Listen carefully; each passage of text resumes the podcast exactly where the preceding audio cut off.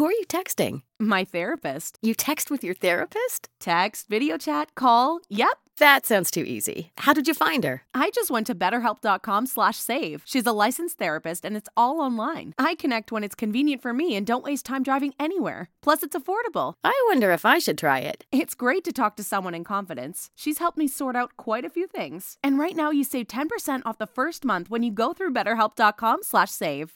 BetterHelp.com slash save. Got it. Who are you texting? My therapist. You text with your therapist? Text, video chat, call. Yep. That sounds too easy. How did you find her? I just went to betterhelp.com slash save. She's a licensed therapist and it's all online. I connect when it's convenient for me and don't waste time driving anywhere. Plus, it's affordable. I wonder if I should try it. It's great to talk to someone in confidence. She's helped me sort out quite a few things. And right now you save 10% off the first month when you go through betterhelp.com slash save. BetterHelp.com slash save. Got it.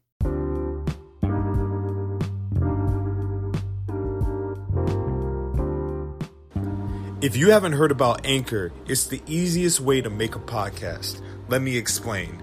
It's free. There are creation tools that allow you to record and edit your podcast right from your phone and computer. Anchor will distribute your podcast for you so it can be heard on Spotify, Apple Podcasts, and all your other favorite streaming services. And you can make money from your podcast with no minimum listenership. And everything you need to make a podcast is in just one place.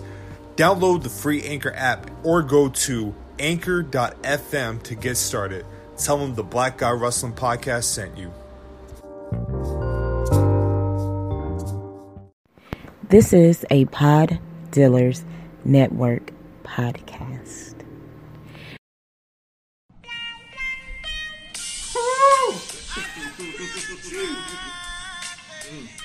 Oh. I hold back this feeling for so long. I'm gonna play no games, boy. No, don't. Yo, this is an excellent choice, bro. Yeah, fan- fantastic. Thank you. yes, sir. Yes, sir. I feel like it's really appropriate for the climate we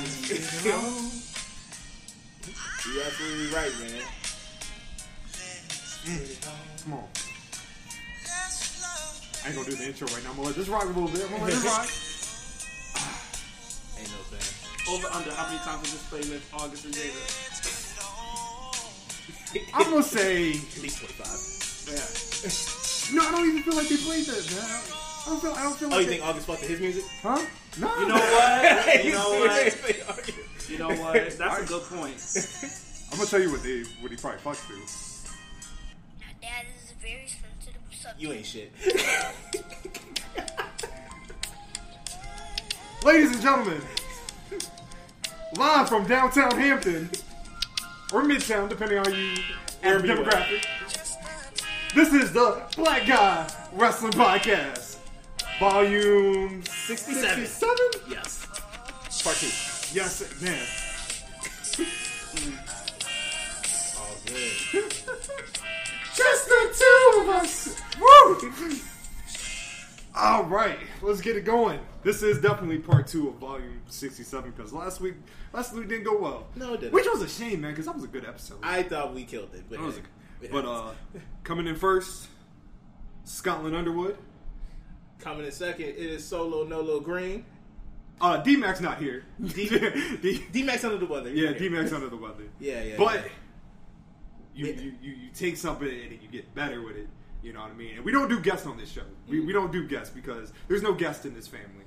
we do co-host. We do co-host, and today's co-host It's is a special one. Yes, the Triple C, Chocolate City Champion, the, The new, new classic, Billy Dixon. What's popping, y'all? What's up, my man? How you doing, bro? I am doing Yes, good, sir. man. Nice, it's nice. good to be on the Black Guy Wrestling Podcast. Yes, sir. Hey man, we happy to have you here. Yes, man. Look, we're gonna have a good time today. History to make it, man.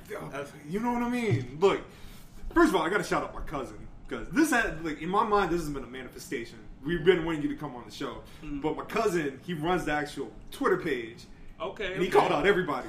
He did. he was like, "Yo, y'all live in close proximity. What's poppin'?" What's popping? Which is, I think, is just good timing that you live literally about 45 minutes away. Yep. so we understand you. We're in this room is an understanding of how bad the traffic is. Yep. especially, especially the time of recording this. Yes. So I appreciate you. Rush hour. Yeah. You know, that but shit, hey, that shit is crazy. it's crazy. for the culture, for the seven five. You know. Yeah. And so, uh, of course, you're listening to this on Apple Podcasts, Boom. Google Podcasts, Boom. Spotify, Boom. Stitcher Radio, Boom. Pandora, Boom boom. Pod Dealers Network. What's happening? What's up, fam? And of course, go ahead and get your umbrellas ready. Ah, yes, sir. Always. See, man, you see, we bring, you know what I mean? Y'all lit. I, yeah, yeah. Gotta warm myself up. I wasn't ready for all this. oh nah, man, it's cool. So we got a we, we got a heavy show today. You know what I mean? We, like I said, we don't we don't do the interview thing. We're, we're not we're not those type of people. Thank God. Yeah, Um, yeah, no, nah, no. nah. So when did you first watch wrestling? Yeah, I so can't stand that. No, shit. So who was your first wrestler? Yeah, your favorite, favorite. Who's your inspiration? Myself. Shit. Come on. but uh, we got a lot to talk about. Of course, we got our wrestling stuff. We got our culture stuff. But we do want to start out because you are on the world famous. You know what I mean? Black Guy Wrestling Podcast. So you got yeah. people in Korea. You got people in Africa. in Africa. You Oh, know what I mean? That probably who maybe have never heard of Billy Dixon. And so, who is Billy Dixon? Billy Dixon is um, if Dusty Rhodes is actually black. Mm.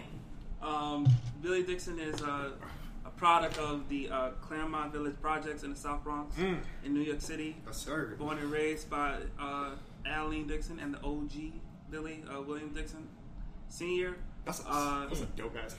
He is a he is a he is um, a, a mixture of a bunch of things that if you make a wrestler do not go together well, and uh, he does not know when to uh, shut the fuck up. if you follow him on twitter.com slash the Billy Dixon, uh, he you know he speaks his mind and he uh you know he, he does his wrestling thing, but it's it's about it's just about culture and just like I don't even know. Billy Dixon's a lot of shit. Real talk. Yeah, Rubik's Cube. I'm still trying to figure him out. That's real though, man. That's real. Cause, like I said, man, uh, you know, we followed you on Twitter for it's been, a- you know, we've been rocking for a year. while. Mhm. And, you know, the one thing I've always appreciated about you is, you know, your your honesty, your realness, like Mhm. you're unapologetic about who you are, and that's something that, like I said, on Twitter and just in life, you don't really get too much of. You know what I mean? Yeah, yeah, I agree. But uh, One of my appreciate it. favorite things about you is that you're unapologetically you. So Mhm. that's what uh, draws us to that, and I think that's what makes you like what you are, like as great as like a wrestler and a person. Well, I appreciate that. Um, uh, I'm gonna just say because I feel like I, you know when you told that, I think the thing about it is it's just that like being quote unquote unapologetic or whatever kind of synonym. There's still a lot of fear that goes into that kind of uh, state, way of being, state of mind. Uh, it don't just happen, you know. You know, fake the funk. Confidence is uh, is a is a delusion that you be, become a reality. You know what I'm saying? So I appreciate it, but you know, I I hope everybody can one day, you know, just look at what people's opinions are and just realize it's just that it's an opinion, it's a thought. It's not a law. It's not anything like that. So that's what I try to do with my social media, and I, I think that, you know, uh, we, we, we, we're scared so much of just saying something that's just obvious. You know, like it'll be a bunch of us in a room, somebody brush thing, you know, just hand the man the tic tac, you know, and just be like, be like, bro, I'm just trying to look out, you know, or, or you know, or you get more serious and you know, you dealing with wrestling and all this stuff that's popping off about wrestling. It's just like if you tattoo a Nazi insignia on somebody, that makes you a Nazi sympathizer. Yeah, You know what I'm saying? Like I, I, I I just to me it's just infuriating and it's just really stupid to just not point out the obvious. You know what I'm saying? So that's what my social media is. It's just like I'll take the L, you know, Yeah. but I, I I can't be with the fake shit, you know. It, yeah, it's not the wave, man. It's not the way. I think because, just like you said, in like general public, you like people are scared to tip that line. You know, like they're they're they're afraid to. I guess go into that conversation like you want everybody to like you. Mm-hmm. You know what I mean? So it's like you're not gonna tell somebody like you're not gonna be the one to tell somebody that they breath stinks because you don't think like oh, I don't want to hurt their feelings. Right, right. But at the same token, I think as society is starting to go in a certain direction and the way that things have been happening in the world, I think we're I think we're tipping that away from that. You know what I mean? We're not being so scared of what is on our mind because clearly people aren't afraid to say what's on their mind. Yeah. You know what I mean? Which is, you know, is what it is. It's a mixed bag. It is a mixed bag. It comes with the good and the bad. yeah. Yeah, that's always gonna be that way. Yeah. It's always gonna be that way. I just I just feel like look like a lot of this great awakening stuff and a lot of this this this year, life is short, and I just I'm not going to spend the remainder of whatever my term of life is going to be mm. tiptoeing around bullshit. That just Yeah. don't make sense to me. I'm gonna say it how it is, and you know if you rock with me, cool, and if you don't, cool. But like, here's the thing: it's just like if this whole stuff that's been going on, you know, COVID, George Floyd, Breonna Taylor, you know, some of this stuff coming about, like speaking out wrestling and all that kind of stuff. If I haven't told you that, just like if you, if you it, it takes way less effort to be real or to be you than it does to put on a facade. It takes way less effort, and I think that people are having this moment. And when it comes to things like respectability, politics, and all that kind of shit, people just having this moment of just being like, ah, man, I'm over that. Like, I'm just, I'm gonna just be me, and what will be will be. So, you know, I, I don't know where this is even coming from, but I guess I've been dying to say this, but I haven't had the right forum to say it. But like, You came to the Yeah, right place today, you buddy. whatever you like, my guy. you came to the right place. We don't pull no punches here. yeah, nah, I Mm-mm. don't believe in that either. But yeah, I appreciate y'all for uh, putting over my social media. Straight up, man. Oh. Straight up. Oh man, we're fans of it. Yeah, oh yeah. Now, as a wrestler, how long have you been wrestling? Be five years. Uh, it was five years, July 10th. Oh, okay. Oh, Nice. man, you just had the anniversary. Yeah, yeah, yeah. Yeah. Wrestleversary. the WrestleVersary. Now, have you um? Do you take those same principles? Like, like I can imagine. We've never been in a locker room, but we can imagine a wrestling locker room can be very intimidating at first because I feel like it's you know it's a lot of different personalities. So how do you take the person that you are and you make it work with fellow wrestlers, bookers, promoters? Is it a is it a blended conversation with people or is it more of a you have to find ways to not divert yourself but blend into the environment hmm All right, so there's two answers to that. If you green, and then when you don't give a fuck. Uh, when you green, you tiptoe. No sir, yes sir. You know, you're more on the subservient side. You're pretty much a bitch. You know, like, and you're just trying to not cause no trouble, no problems. You know what I'm saying? That's the way wrestling, you know, kind of ingratiates its young, its young people into locker rooms. You know, you know, kind of like children. You know, you want to be, you can be seen but not heard. Uh, and you know, and then I think for me, there was just a point where I'm just like, I'm gonna just do me, like, you know. So I mean, for the most part, like not all locker rooms are bad. Like there's, I've been in way more positive locker rooms than negative locker rooms, but the negative locker rooms are gonna stick out. But like for me, you go into a locker room, you know, you, are gonna feel deja vu of like high school or whatever. It is gonna be segmented into cliques. I mean, that's just natural. You know what I'm saying? But I think the cool thing about some of the places I work at is that everybody kind of just floats around. So, for example, I work at a company in New Jersey called Pro Wrestling Magic. Shout out to Pro Wrestling Magic. Um, and I can literally talk to Homicide for five minutes and then talk shit about drag and shit with Eddie McQueen in the same locker room. And it's not weird and it's not like this like tense, awkward energy and people kind of just like, you know, on some gang shit like, you know, stay on your side, stay on, not, you can float around. So for me, uh, it's cool. Like I just I'm myself. Now I just I, I I do me. And you know, there's some people that just don't like me, and that's cool. Like I am not delusional to think that all seven billion people that I share this planet with are gonna think that I'm the bee's knees. That's just ridiculous.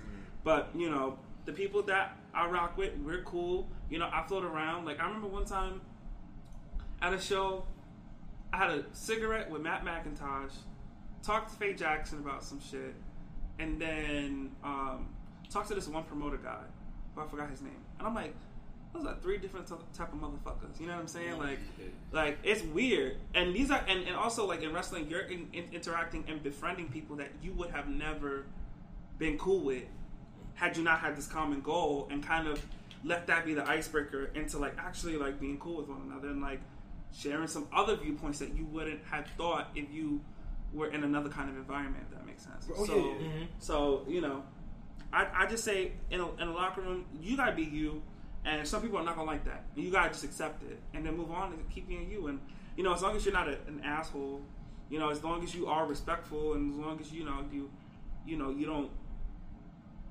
you know, I can't. There are people, and they are they range from people that are on TV or used to be on TV or whatever, who come in locker rooms, don't speak, and leave. You know, and I understand to some extent why that mentality exists, but like, you know, you could just be pleasant. You know, Simple hello. Yeah. Nothing Yeah. wrong with being respectful. you know, some people, some people, they don't do that. They just go in, they go out. I'm one of those type of people where I go, I wrestle a match, and I do leave. You know, and I, I kick it, you know, and then I leave. But like, I'm just not. I can't be antisocial. That's just not how I go. How it goes. So for the most part, just be easy, and you'll have a good time. You know, some locker rooms, especially when you start out and you're in shindy locker rooms, the worst. You know, low, low, low level promotions. Those are when you're gonna deal with way more inflated egos and like delusions of grandeur, which leads to like a lot of people having to be on that bitch to just to survive. Yeah. You know, but the higher you climb, that kind of just goes away. So I got some- yeah. I can understand. Um, so if I remember correctly, you just started like I don't know if you've been doing the promo class, Mm-hmm. but um, have- is this like you just started doing this or? Oh yeah. So, um, uh, with this whole speaking out movement and stuff like that, I kind of like rocked this area seven five seven a little bit. You know, I had my own story that came out, and a lot of people disregarded it. That's their choice. Um, and then there was an issue going on at a school called PWA in Yorktown, Virginia, and it was just that, you know, the trainer, his name is Bill Crockett. He didn't, you know, do anything that's illegal or anything that's like wrong. But no, let me take that back. He made some poor choices, and he, you know, consulted with his trainees, and his trainees brought my name up, and uh, my friend Jared, Aaron, and uh, Jordan Blade, and you know, we just kind of came together and decided that we're gonna like, you know, run this school, and we're gonna tackle different things. So my thing is character, social media, promos, uh, production, things like that. How to how to create. I hate this word. How to create your brand. You know what I'm saying? Yeah. It's so fucking pretentious. I feel like I live in Silicon Valley or some shit. But like, you know, that's what we doing over there. So every Thursday at PWA in New Yorktown, um, Billy Dixon teaches promo classes, and then we do uh, uh, free mat matches where we critique the matches and stuff like that. So I I've only been doing it for a week. Okay. Uh, I do it tomorrow, actually, second class, and we're gonna do that. And then you know, there's curriculum and all that kind of stuff, and it's a it's a chill vibe. You know, we all just trying to learn the craft. Yeah, because uh, if I think it's the same place, it's right. It's That's the the same same place. place, All right, yeah. so that was the. We've been in I, I had, yeah, I've been in the ring before. It was the first time I ever been in like in a real ring, Uh huh. and I was just like, oh my god. Like Yeah. niggas really be jumping from this, Yeah. like this is Yeah, crazy. yeah. It fucks you up. Yeah. I'm Yeah. like- you just start thinking of like everything that you've seen. Like I can't believe niggas really Because I from this side I of the hopped on ring. the, I hopped on the side. second, uh, the second um, turnbuckle, and I was like, "Damn, niggas really get on the like the top of this shit." And then on top of that, they doing flips. I'm like, you know what? My my areas of the ground. I'll be a great manager. But That's- that's what I can't Yeah. But um, I mean, you're a very charismatic guy. You know what I mean? Especially when you watch your matches. So, can you in the just in just said the week? But have you ever been in a locker room like you've spotted somebody you're like that that that word it? You know what I mean? Like people that have followed pro wrestling, they've always heard like like if you listen to like Bruce Pritchard, blah blah blah, they say this person has it. Mm-hmm. What is it? What determines if somebody has it? Ooh, that's loaded. You know what I mean? Because is it is it their ability to connect with the crowd? Is it the way that they carry the ring? Because I, I feel like, and correct me if I'm wrong, please, but in today's standard of wrestling, it's very in ring based. Uh, so all right. So when it comes to it, for me, my definition, I think it's somebody who, without even trying, draws attention to themselves and and commands the attention. Yeah. And people are invested in whatever it is that they're doing. And I've seen. I'm sounding such a dick. I've seen like a handful of people in my time in wrestling that I believe have like it. Um, there's a lot of very talented people. Yeah, of course. But there's this like this energy. Um, like for example, Trisha Dora has it because she's able to really command people to pay attention to the little things, to the big things, and everything in between in her matches and her presentation. And um, she creates a really special environment. Um, I think uh, another person would be Corinne Mink, who she does this like Golden Girls in Fight Club meets Stone Cold gimmick, and she really can grab a crowd by the balls and not let go. Um, I think uh, Sonny Kiss has it. I think he's very uh, special because he uh,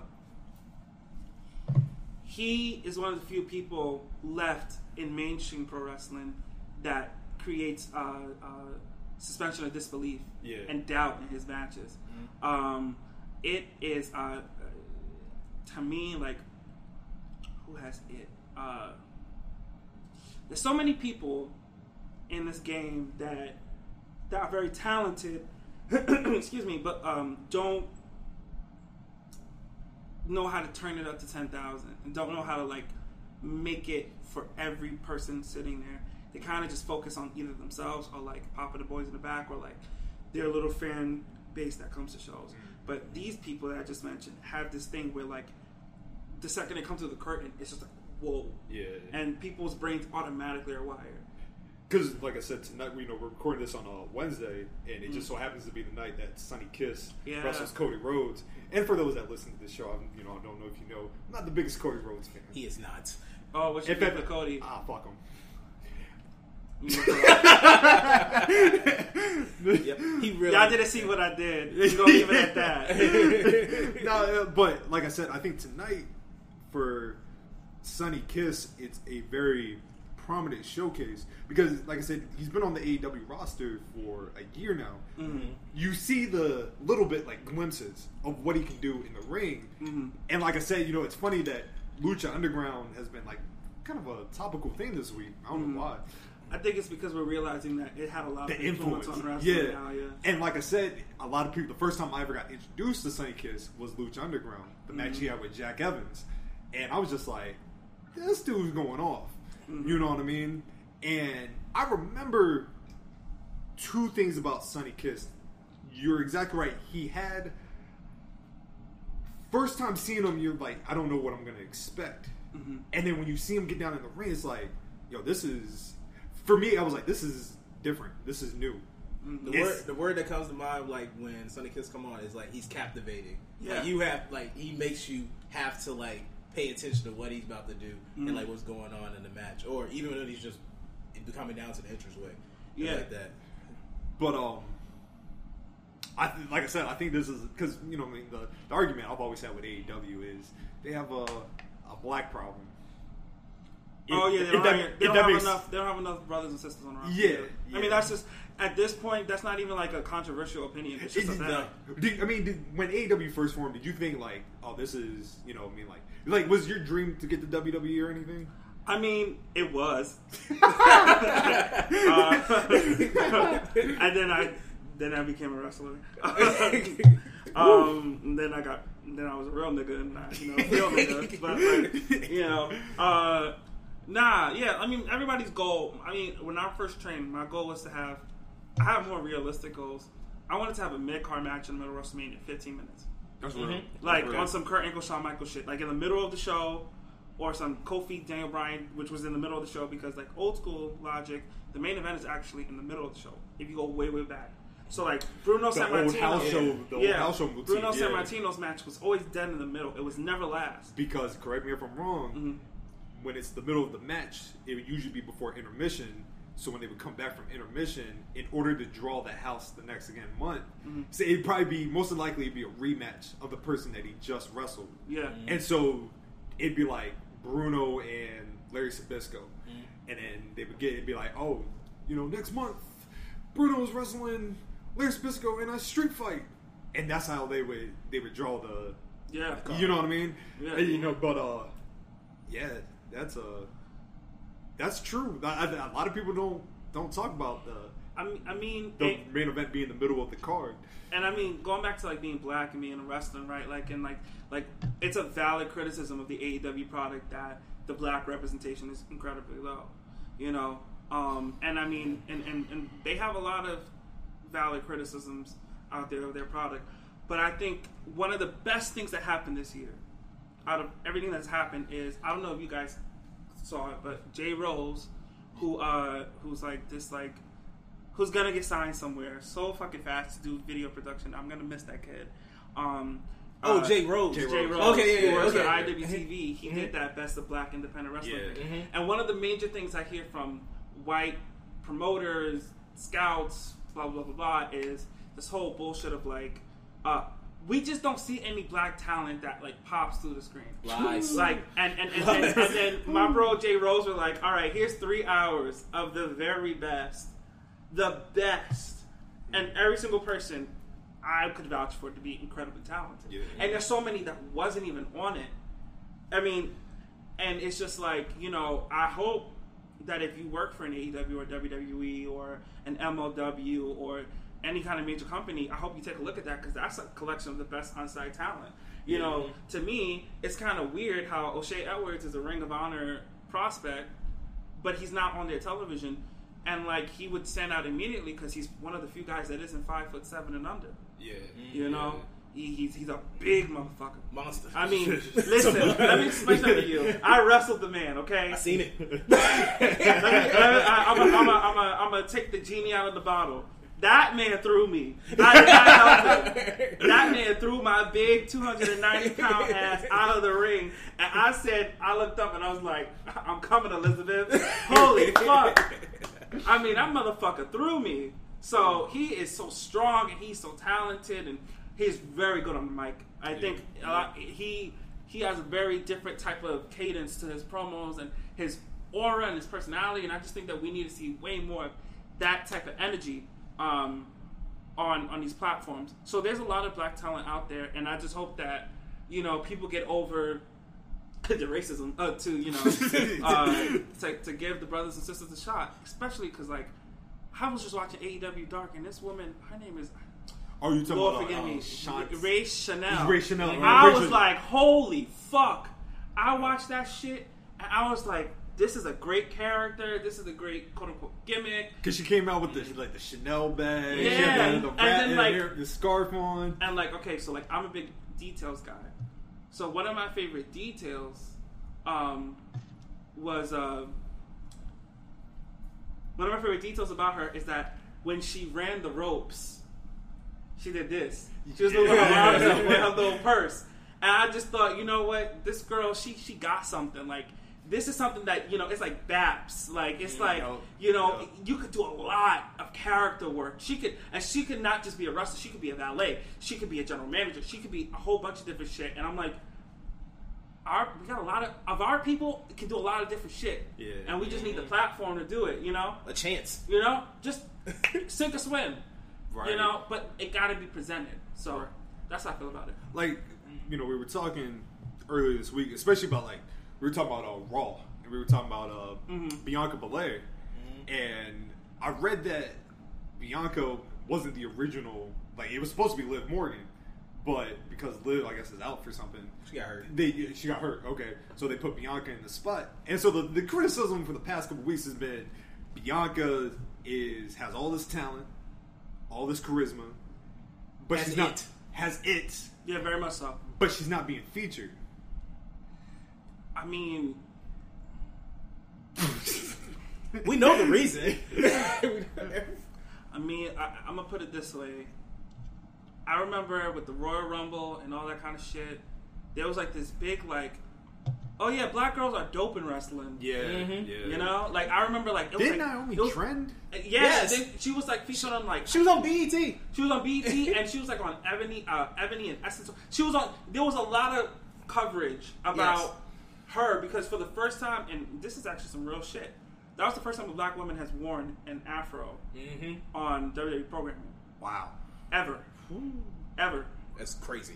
And when you think about that Shit, shit, made my head hurt. yeah, yeah. God when you think about that shit, dog. that's that's incredible. And like, I think for her, like, the one thing about her, if you compare her to all the other um wrestlers, I always thought this about her. She could have been like a lot bigger. I mean, she's incredible and she's had a great, great career, but she could have been like a Rey Mysterio for kids. Like she, she with the glow gimmick and all that, and like way before that when she was like a fucking doctor because she was one of the only divas at the time that was doing super athletic shit. I mean, she's still the most athletic woman on the roster. Yeah. You know, but it's just like, I wonder why they don't give a black woman a chance to make more money than a white man. You know, uh, so that's kind of what it is. But yeah, uh, there's a lot of great black talent that is signed and unsigned that could really make some moves. But you know, unfortunately, like we don't have any in prominent positions. There are absolutely no black people besides Brandi Rhodes uh, that have positions of power in wrestling. Like I can't think of one. That, I mean, like an executive level, you know. That irritates me. That really does. And we talk about that shit all the time, but it's like, It's real. yeah, you know what I mean. Like, it's very I'm irritating about to say there's only like a couple of black people that have their own uh like company, right? Like Yeah. only that have their own um like I'm- foundation and everything. I'm gonna say that we probably are under 25 black-owned companies in the United States of America. I'm sorry, you said 25, under Yeah. 25. I, I, I believe, I didn't know there were 25. yeah. Um, if that, you know. If Mm. that. Um, shout out to Fight Club. Shout out to Super Crazy. Shout out. Shout out. Shout out. Shout out to Shout out to Roy uh, Johnson, Everything Pattern in the UK. That was fucking dope. Um, and then there's some African con- African companies that were featured in Vice too. Oh yeah, yeah. I remember, that, I Um, remember that.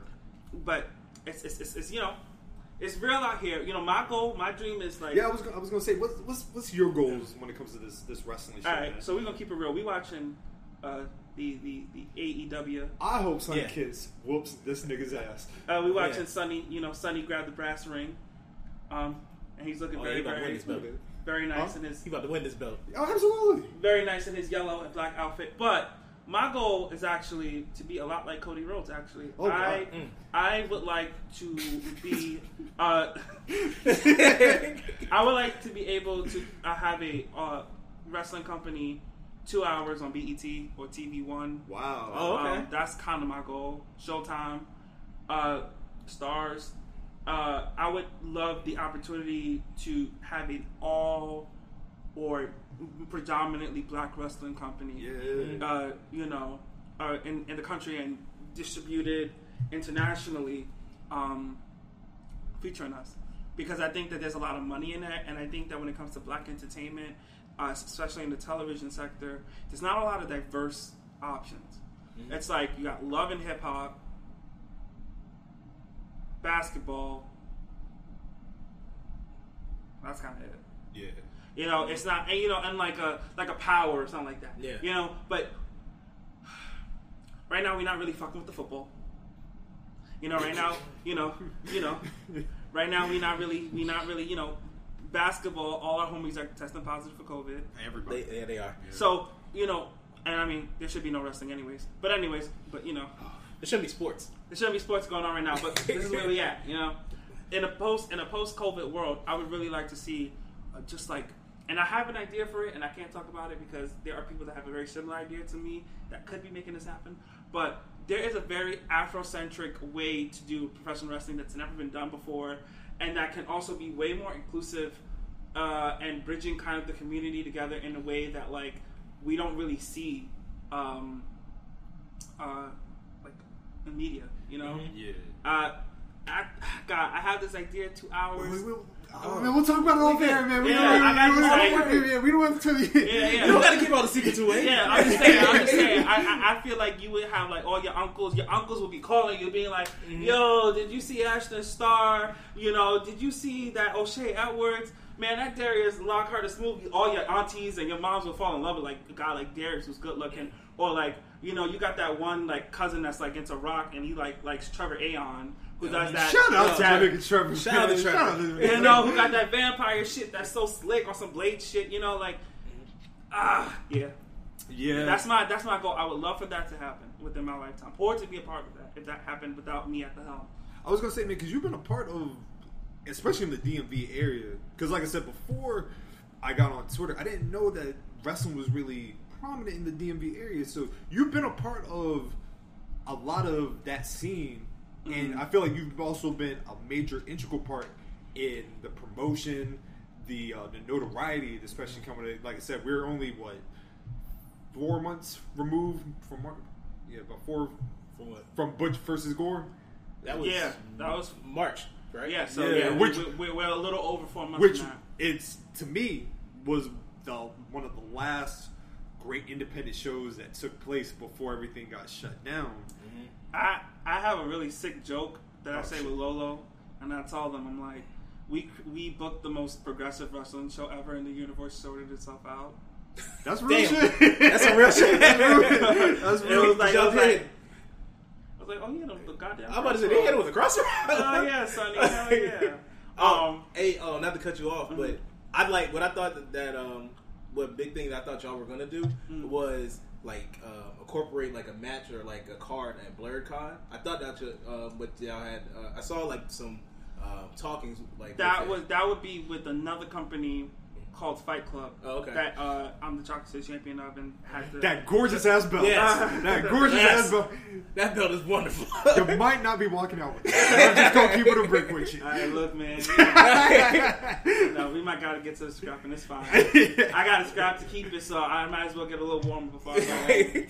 But um, yeah, uh, I think that um, I think that yeah, there was some talk about trying to get something going at Blerdcon and things like that. You know, I think that wrestling in DC wasn't around for a long time, and like in the past year, it kind of kicked off. And you know, right now we having our own. You know, Who are you texting? My therapist. You text with your therapist? Text, video chat, call. Yep. That sounds too easy. How did you find her? I just went to betterhelp.com slash save. She's a licensed therapist and it's all online. I connect when it's convenient for me and don't waste time driving anywhere. Plus, it's affordable. I wonder if I should try it. It's great to talk to someone in confidence. She's helped me sort out quite a few things. And right now you save 10% off the first month when you go through betterhelp.com slash save. BetterHelp.com slash save. Got it. Who are you texting? My therapist. You text with your therapist? Text, video chat, call. Yep. That sounds too easy. How did you find her? I just went to betterhelp.com slash save. She's a licensed therapist and it's all online. I connect when it's convenient for me and don't waste time driving anywhere. Plus, it's affordable. I wonder if I should try it. It's great to talk to someone in confidence. She's helped me sort out quite a few things. And right now you save 10% off the first month when you go through betterhelp.com slash save.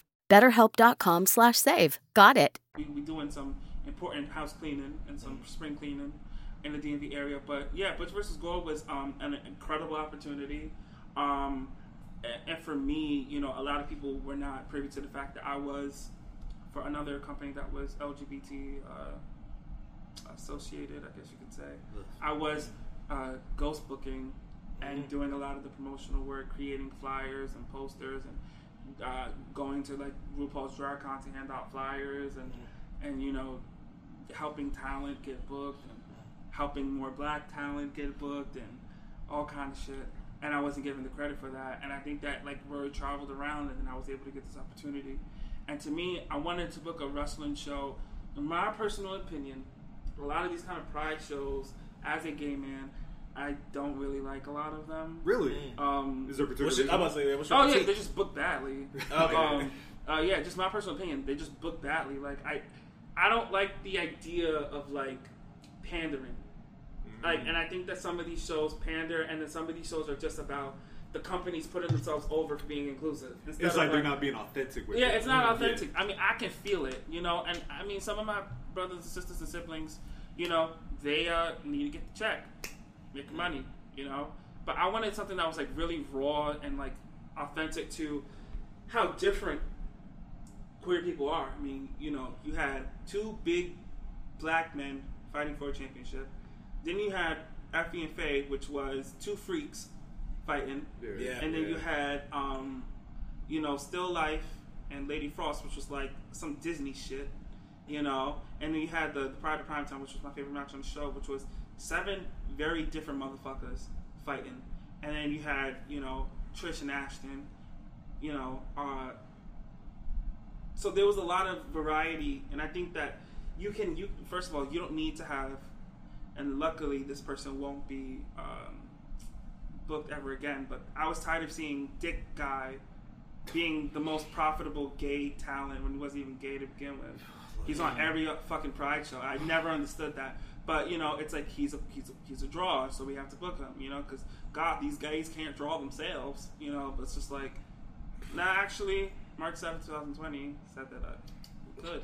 Uh, you know, so uh, yeah, for me, it's just like I just want to see people being booked to their best ability. A lot of times, a lot of these Pride shows in the booking, they don't consider the strengths and weaknesses of the talent. You know, for me, I had to rebook the show three times uh, just because like I saw that people were not being used in their best light, and I was like, oh, you know what? Actually, let's move this around. Let's change this person. Let's do this here instead of doing this because I want a Russell Rogue to be able to sh- to shine doing what he did, or Devon Monroe, or Corinne. I was supposed to. I was originally supposed to wrestle Corinne making a street fight, and then I was just like, she would do a lot better in a multi-person match. And the company wanted to do something with O'Shay Edwards, and I was just like, okay, we can do this thing where O'Shay literally like. One of the things was that like O'Shay's a cool motherfucker, but his position is like a bad guy. How do we get him to be a bad guy? Well, he's got to beat the guy who like is running the show and like take his soul Right. Mm-hmm. in the middle of the ring and it be fair. Mm. And like that's the you know, that's the kind of heat that I like especially working babyface and the type of babyface I work. When I lose, it's really disappointing because like there's no excuse. I lost. That sucks. When you don't have an excuse. Like homie was just better. You know?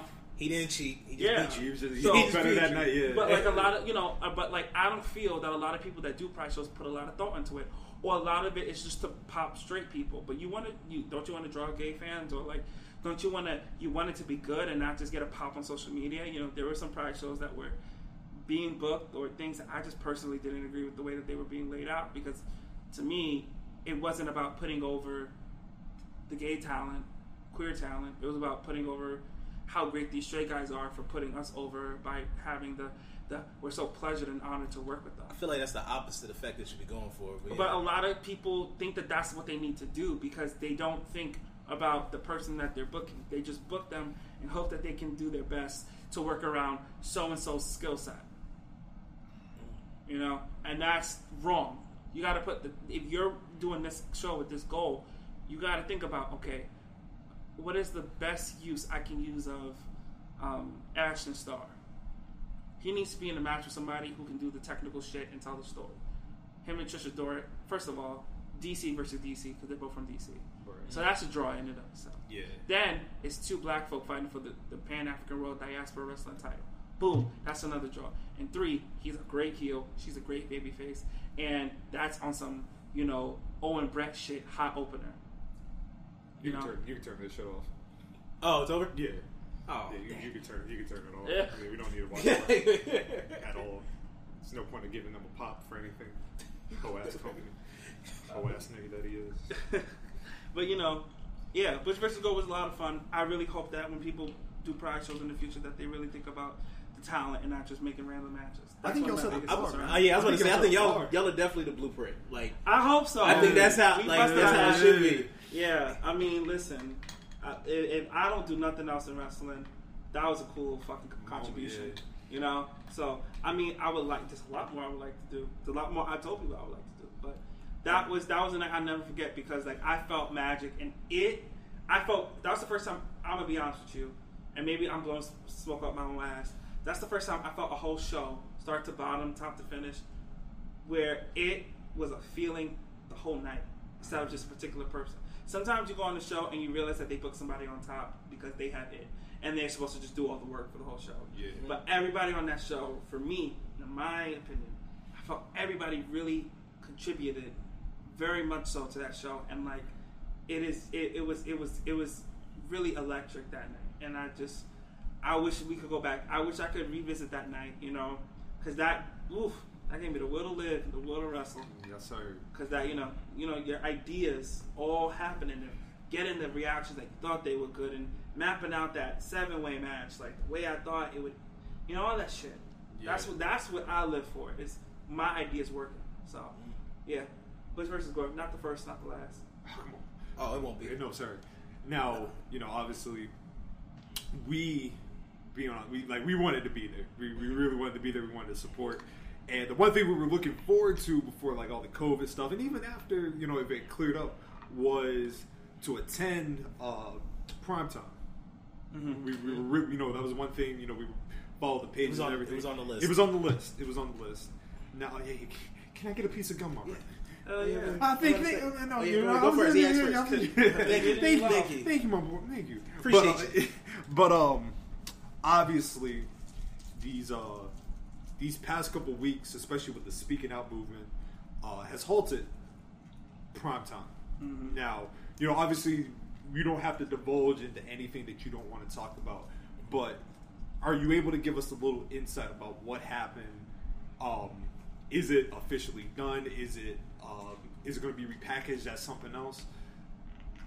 Um, so I'm gonna say this. I think that people have the right intentions when they start things, and then they get too deep because it's a lot more complicated. Um, so, in broad strokes, Nick, who is also known as Gator, uh, started the company with Lolo. He was the financial backer and the president, and you know that position. And Lolo was the officer of culture and branding, which was you know, in other words, it's like you know sponsorships, and securing the building, social media management, trying to do outreach. They were really doing that, and the things that we kind of were learning that none of us knew about until the speaking out thing happened was that there was incredible emotional abuse and uh, uh, Loeb was not being treated the way that they deserved to be treated. Um, and I think that Gator started primetime with all the best intentions and got himself caught up in some really fucking foul shit that financially fucked up his company and put a lot of people in bad positions. And he has to deal with the consequences of that no matter if they are legal or social or whatever. Um, and I think that it's pretty obvious with a lot of things that have come out publicly that there was a huge financial problem there. And I think that that's a thing that he has to work out himself. He also has to get himself some counseling, and some help for some of the things that he has done uh, uh, to Low and to other people that have spoken out. There's a, a few people that have spoken out about the, the things that they've been going through. And for me, you know, what we tried to do was try to conduct an internal investigation, which we did not do perfectly. I'll say that, you know, and I was the head of that, so I kind of fucked up here and there on that one. Um, but we tried to save our house. But when you find out that someone's not being honest to you, when their pants already, they're already been caught with their pants down, Yeah. you know, and they're continuing to lie to you, and the lies that they're telling you are incredibly huge. And at, there, there's a certain point where you go, this is above my pay grade.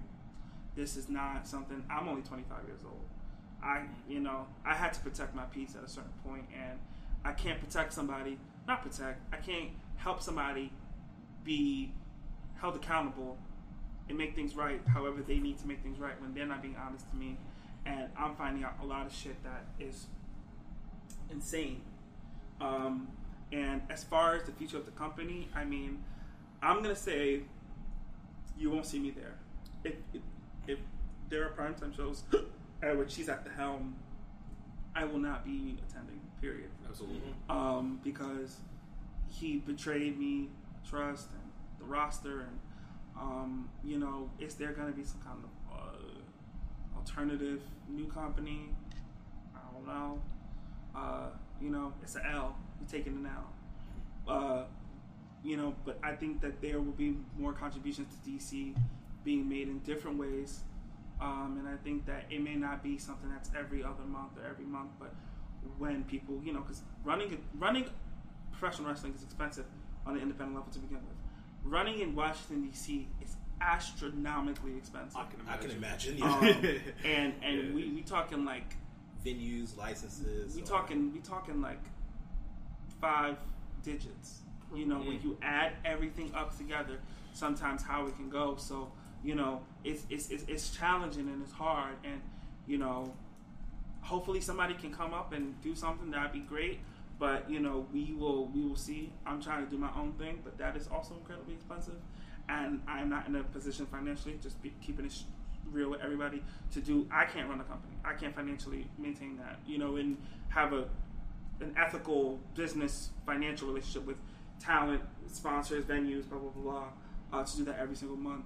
Um, but yeah, you know, but DC's wrestling is not dead. Fight Club Pro Wrestling has was there and is still here, Yeah. and is providing phenomenal professional wrestling. And all the people on the roster are treated very well, and are respected, and are appreciated, and are loved, and are accommodated for. And you know, shout out to J.A., Johnny Cross, and Chris Kazama.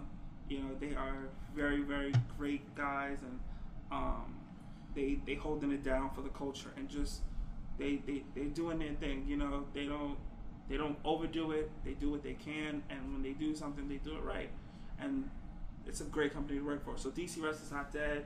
You know, we're doing some spring cleaning, and hopefully there's some new shit popping up. Maybe, maybe not, but we'll see. We gonna be there. Oh yeah. Yeah, no matter what, whenever, we gonna be- we yeah, gonna be- whenever there's a date, we'll make sure to be there. Hell yeah! Pop right open in there Yeah.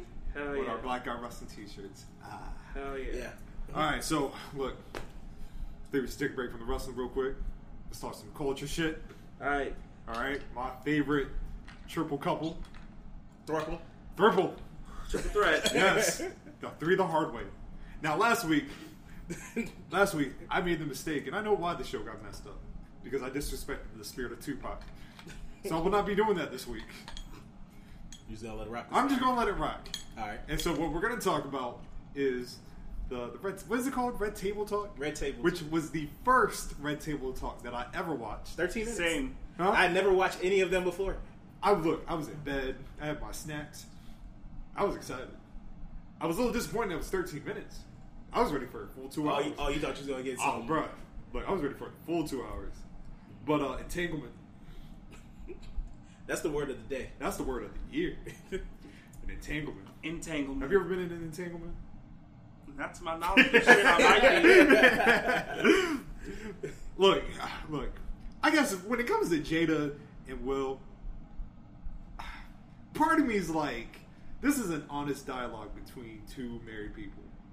I want to be like, I want to get to that point where I can have like a uh, like Honest that type- honest conversation because they they look pretty honest. But then the flip of the coin on me is like, these are actors. you, you, you know what I mean? Like, Look, look, look. They're I- paid. All right, so we're gonna do this. We're gonna do this. I have a theory that it was a script perfectly performed. Oh, That they had an intern at the Red Table Talk Write that the wrote it script? Mm. because it was a little too the the, the the pacing was a little too Good. good and i I'm sorry. All right, Look, I'm in love with you. You you have an entanglement. I'm not gonna be so. I'm gonna get you back. You know. So blasé about it. Yeah, I, I and, and, and and I would be a lot more emotional, and my speech would be a lot slurred, and I would not be able to just be able to just be so like articulate. It would be a lot more. It, to me, the one thing about it that was strange was that you could tell there was tension, but it was a very benign tension, very. and it was just like I would be flipping shit, you know, like fuck. Then the, then the bad marriage for Lifeline. That's when I was like, "This is a great performance." Now let's Yeah. ask let's ask the, the, the, the real question: Did she take advantage of August Alsina?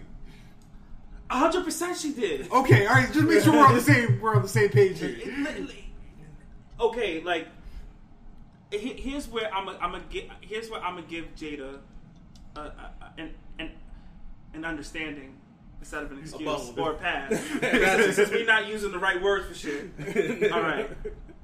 Um, I think that she and whatever she went through in her life is drawn to people that are broken. That's implicitly clear. She said it.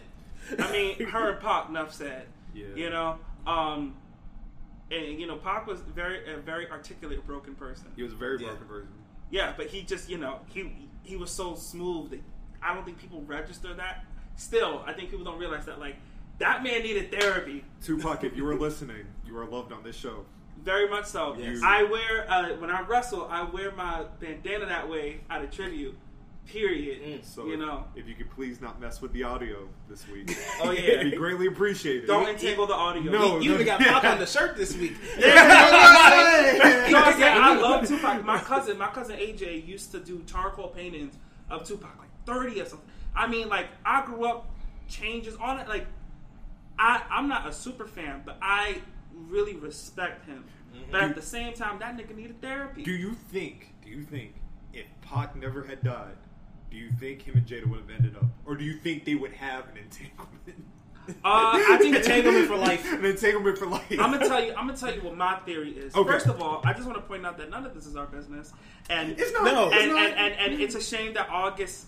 I mean, I get why. Well, August needed an, a, a promotional material for his album to sell because, like, I've never seen an August. Can I just say- August Alsina? Who are you texting? My therapist. You text with your therapist? Text, video chat, call. Yep. That sounds too easy. How did you find her? I just went to betterhelp.com slash save. She's a licensed therapist and it's all online. I connect when it's convenient for me and don't waste time driving anywhere. Plus, it's affordable. I wonder if I should try it. It's great to talk to someone in confidence. She's helped me sort out quite a few things. And right now you save 10% off the first month when you go through betterhelp.com slash save. BetterHelp.com slash save. Got it. Who are you texting? My therapist. You text with your therapist? Text, video chat, call. Yep. That sounds too easy. How did you find her? I just went to betterhelp.com slash save. She's a licensed therapist and it's all online. I connect when it's convenient for me and don't waste time driving anywhere. Plus, it's affordable. I wonder if I should try it. It's great to talk to someone in confidence. She's helped me sort out quite a few things. And right now you save 10% off the first month when you go through betterhelp.com slash save. BetterHelp.com slash save. Got it. Album chart. Can I just say that album sucked? Oh, it's a new one. Yes, it's I not haven't- good. I, I, am not. It's biggest not good. I mean, I'm Insane not a fan Nah. whatsoever. I think that he's like just. I think that he's just like another one of these like, oh, he's hot, so he sells some records, but not like a lot. And I think that like a, a, he's much more of a personality than he is an artist. I think that's been, okay. Here's my thing: when you when somebody says, "Oh, I love them," right, and about an artist, right? I use this example. Uh, uh, a friend of mine was like, "Oh, I love Miley Cyrus," right? And I'm like, "Oh yeah, what's your favorite song? And what do you love about her?" And their response is, "Oh, she does so much transgender charity work, and you know, I love her style." I'm like, "But you said you love her music." But why? why is the first thing you said not about the music? I think it's the same way with him. I think it's the image and the persona, and like you know, he's kind of like dipping into this androgynous kind of thing too. And I think that women are finally feeling comfortable to be able to say that they like more feminine men, Yeah. um, and all that kind of shit. I think that, that that's the whole thing. But going back to Jada, Yes. Let's, let's let's let's, let's turn our, our let's go. Let's go back. To, up. let's go back to Al Qaeda Jada. where she set it off for young August. All right. uh, I think that she's just drawn to broken people, and I think that she thinks that she can heal people. At the same time, though, I think that she enjoys a little bit of chaos, and I think Will is just such a fucking square. And Thank you. And I think that I think that she's the type. I think that she was just like, I dated the bad boy. I'm gonna date this square nigga who just is just goofy and funny, and he he makes me feel nice about myself. He tells me nice things about myself, but he don't get that flame going, you know, for me to mm-hmm. do some reckless shit. You know, Gotcha. he don't make her want to pull a left eye. Oh, burn the house down. You know what I'm saying? but but you know, but he a good guy and he takes care of his kid and him and his ex-wife are good, even though he wants to be back with his ex-wife. It's so obvious. But like, yeah, she made it work. And then I think I think time goes along and I think this is real shit. When people do I want that Will and Jada love and people romanticize their grandparents' relationships, right?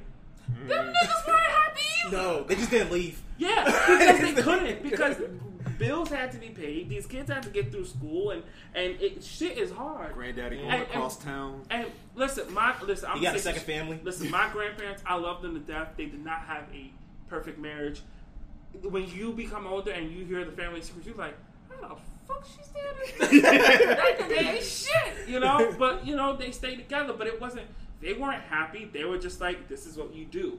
So I think that what we're learning is maybe monogamy isn't necessarily, you know, it. You know, staying with one person for the rest of your life is. Maybe it is. I don't know. I ain't judging nobody. But I think that it's very evident that they were the couple that was like, we're gonna we gonna stay together for these kids. We're gonna give these kids what they need. It helps both of our careers out because he helped her career out, Yeah. and like, at there's a certain point where like, she helped him out with his image because like, all the brothers were like, oh, he back, Jada. I ain't gonna front. Yeah, I was like, I was proud. I was, I was jealous. yeah. I was like, God damn. because it's like this old cornball. That nigga is a cornball. You and know- so is Will. Yeah. and then you go and you go, you go, hi. And then, like, you know, Will and Jada, they had their kids, their kids are grown. Naturally, which is what a lot of people have been experiencing, especially if, like, you're like millennial, is that after you kind of go to college, oh, mom and dad get a divorce?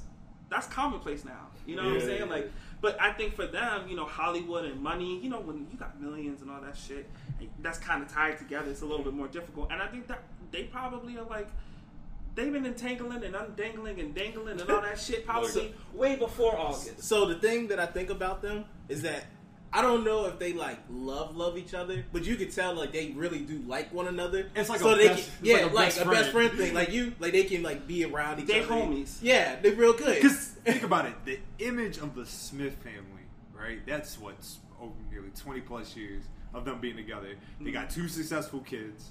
You know what I mean? yeah. Let's not forget about Trey.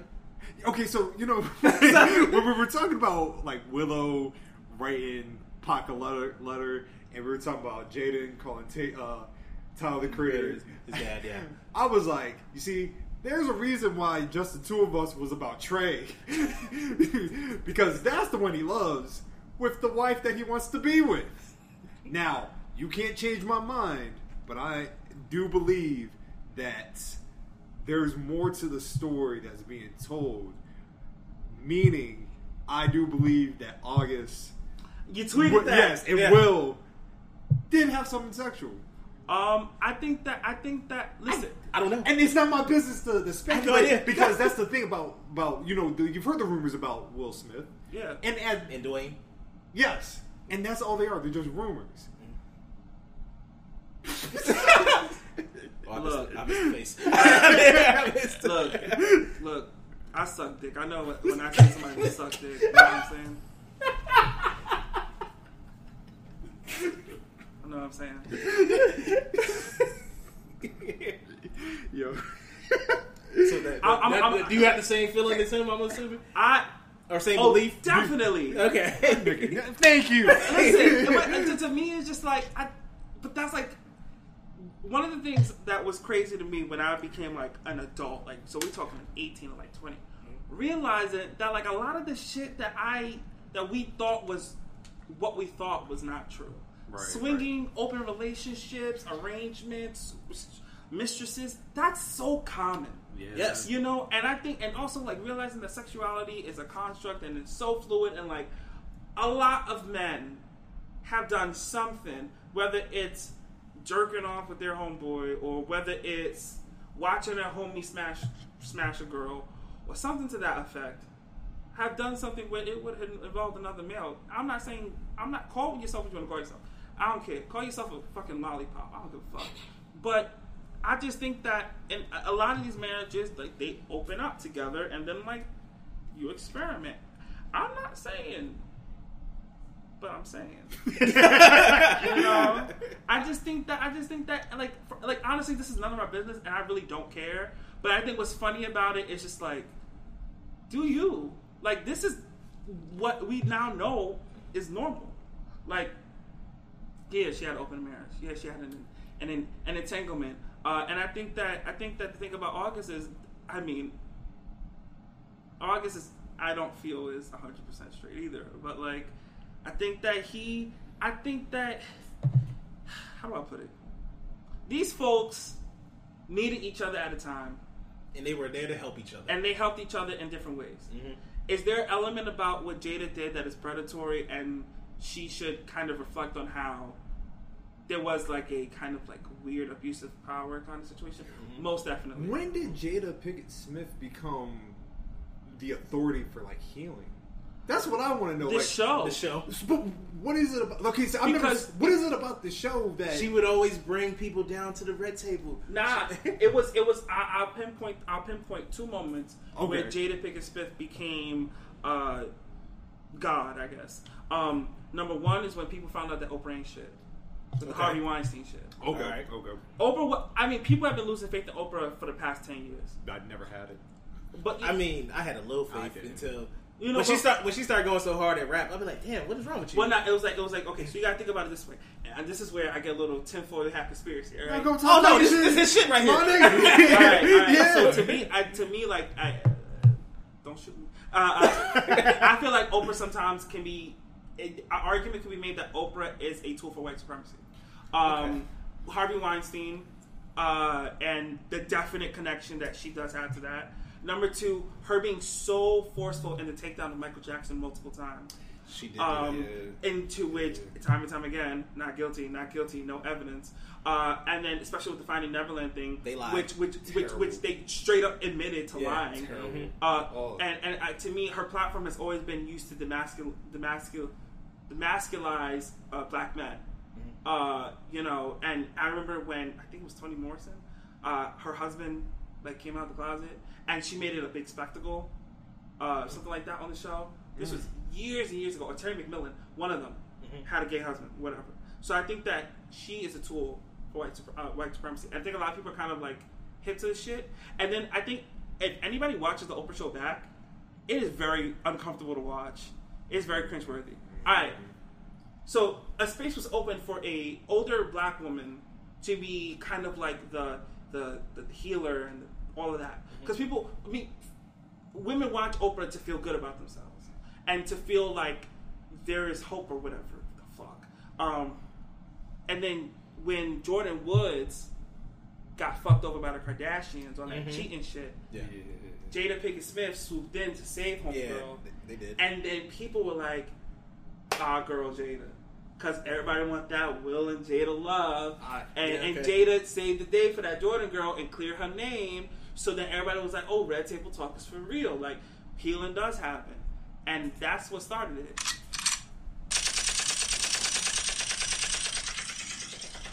How you feel about that? Exactly. look, look, look, look, no, for, for, absolutely. Because look, I've always been like, I hate to say it, I wrote in a poem, and I've used Will and Jada as a picture, oh, okay. but I use the imagery. You know what I mean? I, t- you know, what I mean, you know my style. I take the picture, I just go based off what the picture is. Yeah, you, right? you had a muse. Yeah, Exactly. Now, at no point, because I've done the same thing with uh, with uh, Lisa Bonet and Lenny Kravitz. I've done the same thing with uh, Three Stacks and Erykah Badu. You know what I mean? It's the image of what people put as black love, right? It looks nice. It's a nice aesthetic. Everybody wants that Afrocentricity love. You know what I mean? Now, with that being said, I've never looked at Jada Pinkett Smith and was like, I need to heal. I need to learn from her. I need to learn something from her. She to put me on the game. No, man. Like that's that you trying to look for a savior that's not really a savior. She admitted, like at this point, when you admit that you are attracted to brokenness, go to a therapist, Work on a licensed therapist at that. And then you got Will Smith's cock ass. I felt so bad for that brother. I felt nothing. Yo, yo, like the one thing, like you know how we always say, like it's rehearsed. Like there's just a couple was times. pain. There's a couple times where I was like, yo, I can see the pain in his Yeah, eyes. there really- like of him being Well, like being mad. I mad. can tell he just wanted to flip that red Yeah. and just be like, "Man, fuck you, dog." I really do like if let's say it wasn't scripted, right? The fact that she used the word entanglement instead of calling it what it is, I think it was like the mo- Entanglement, huh? It's like the most painful thing because it's like it's like he was crying beforehand. well, no, he was high. Is that what Yeah. it was? No, Oh, no, it his, he was high as fuck. I think this is. I, I, to the whole me- family gets high, so yeah. To, That's to, true. to, to me, this is what I think it was. I believe that they've had entanglements before, several. Shout out to you, Mendes. Um, yeah, Margot Robbie. Right? Yes. and Will's Duane Martin. entanglements. I'm gonna just leave that there. You know, you let the, nothing. let the Scientologist take your ass. Not I didn't Uh, say hey, what you call it? Tisha Martin was talking shit in like one of the comments. She's like, "I told you." yeah, but I feel like they've had their entanglements. Yes. you yes. know, and wills have been squared away, NDAs and all. And Jada probably has taken care of hers the most. But I do believe that the August thing probably, she probably had a little bit of deja vu with, you know, Mr. Shakur. Yes. Mm-hmm. yes. And I believe that she was messy. And I do believe that part of the situation, from what I can read, is that he probably wanted her to leave the marriage so desperately. Do you Yeah. think she caught feelings for him? To some extent, yeah. But she won't gonna leave. I mean, if you think about it, that's the only man besides her husband that she posted that many things of. And each of those photos, I peeped. I'm not most Nostradamus or some shit, but I was like, they a little too close to my liking back in the day. That Uh, and all Latifah those, and all those kids. I mean, all the pictures were like her kids. like Yeah. the whole family Pool aspect. and shit. Yeah, I'm Yeah, look which to August. me, I feel like Willow and Jaden don't give a fuck. You know, they're just like, yeah, our mom and dad are like fucking weird. They're fucking like best friends that have this piece of paper. I think that they're a lot more hip to the shit. Um, but like, I think that she got caught up, and then she was like, I'm not giving up my bag for this guy who like doesn't even get like Grammy noms. You know what I'm saying? Like, I can't. I, can't. I hate to say it too. Like, if only if he was more successful, he might have had a chance. yeah. I mean, I, I, that's a maybe. I I don't. know. I, think it works for them. I think what they got works for them. They get the clout. Mm-hmm. They're the perfect family. That's a. That, I mean, for black folk, that's a huge thing. The perfect man. Yeah. Yeah. You know, because especially another thing that helped her be this healing person was to take down the Bill Cosby, because which I mean, it's not a takedown because he, he did the shit, but like the Huxtables are forever tainted. So I almost, Can't. I almost posted a clip from the Cosby Show. Which one? Uh, do you remember the scene where it was uh, Denise and her boyfriend? They were sitting on the couch, and Cliff was in the back, and they were listening to reggae music. He was like, "You go down," and I said, "Hey, man, you remember that shit?" Yeah, I wanted to post that clip because I love that clip, but I was like, uh, this, It's not the same. I was like, it's got Bill in it. And I was like, I'm not. Yeah. tainty. I was like, nah, I'm, damn, damn, they are taking. You know, it's it, I, I, I think I think for them, there's a lot of financial benefits to staying married versus getting a divorce. Absolutely. Yes, and I think that that's just they, and they just decided, look, we're gonna do this thing. I just think that she she made a bad entanglement choice, and the entanglement came back to bite. Everyone and now found they like out. now they in some shit. Look, Jada, I'm a broken man. If you are listening, I'm here. I'm, I, I'm look. I'd love to go to barbecues. I'd sit at the red table. I'm not against. all- the, I'm not against the entanglement. Not at all. I mean, to me, okay, I just I just want to point out that like, if we had to pick a good guy and bad guy, which there are no good guy and bad guys in these type of situations, I really was kind of heated that she couldn't just say it. And it was just like it was just like She, she used it as a cop out. She tried to cop out. no, it, but it was just like it was so chicken shit. Mm-hmm. It was just like you got caught. You know, it's none of our business. You feel the need to do this. Like you, She really didn't need to do this at all. She did like She coulda they- ignored they, it. They, didn't need to explain themselves. No, and like people would have just moved on, and yeah, you would have gotten some trolls, which you're still gonna get. regardless. But you, if you're gonna do it, just say, you know what? Me and my husband weren't happy. We opened our marriage up. I got with August. I realized that I'd rather be with Will.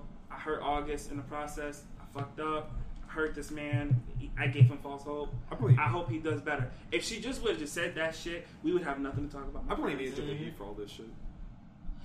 Angela Yee's a weird motherfucker, man. Thank you. Yo, I did you see like all the questions like she got to just all the questions she asked just be asked the one question she really wanted to ask. That's the that's the thing. That's the, the, the you watch the whole interview like I didn't watch. I just watched the lead. yeah. I just that. watched that. clip. but, but that's what I'm saying. Like that's like this, this is old news.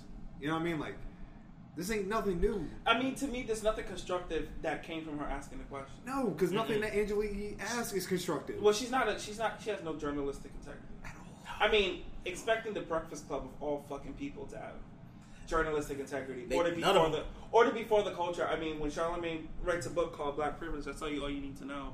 Uh, you know, but like, yeah, fuck uh, the Breakfast Club. Start problems. Look, It's Envy, what they do. Me and Envy went to the same university. Oh yeah, you a did. university that I don't claim. I forgot you went to Hampton. I did. You don't have to say the shit. Oh, you did. Mike gotta cut this one short. Damn, no, no. Look, He doesn't take pride in it. No, he at all. doesn't take At all.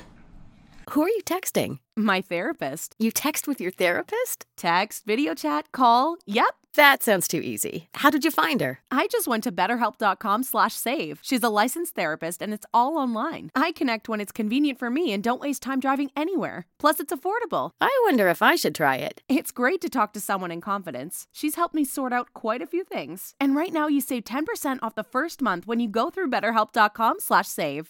BetterHelp.com slash save. Got it. For the perfect last minute gift, check out Spa Finder. With Spa Finder, send a relaxing spa treatment straight to their inbox without leaving the house. Gift cards can be redeemed in store at thousands of spas and salons nationwide or online at the Spa Finder Wellness Shop. Spa Finder gift cards contain no fees and never expire, making it a perfect gift you can't go wrong with. Go to spafinder.com slash podcast15 to save 15% or enter the promo code podcast15 at checkout. But uh, look, I ain't got nothing else to say on Jill, Jill, Jill, Jill. Jada and Will. I just, you know, I hope everybody's happy.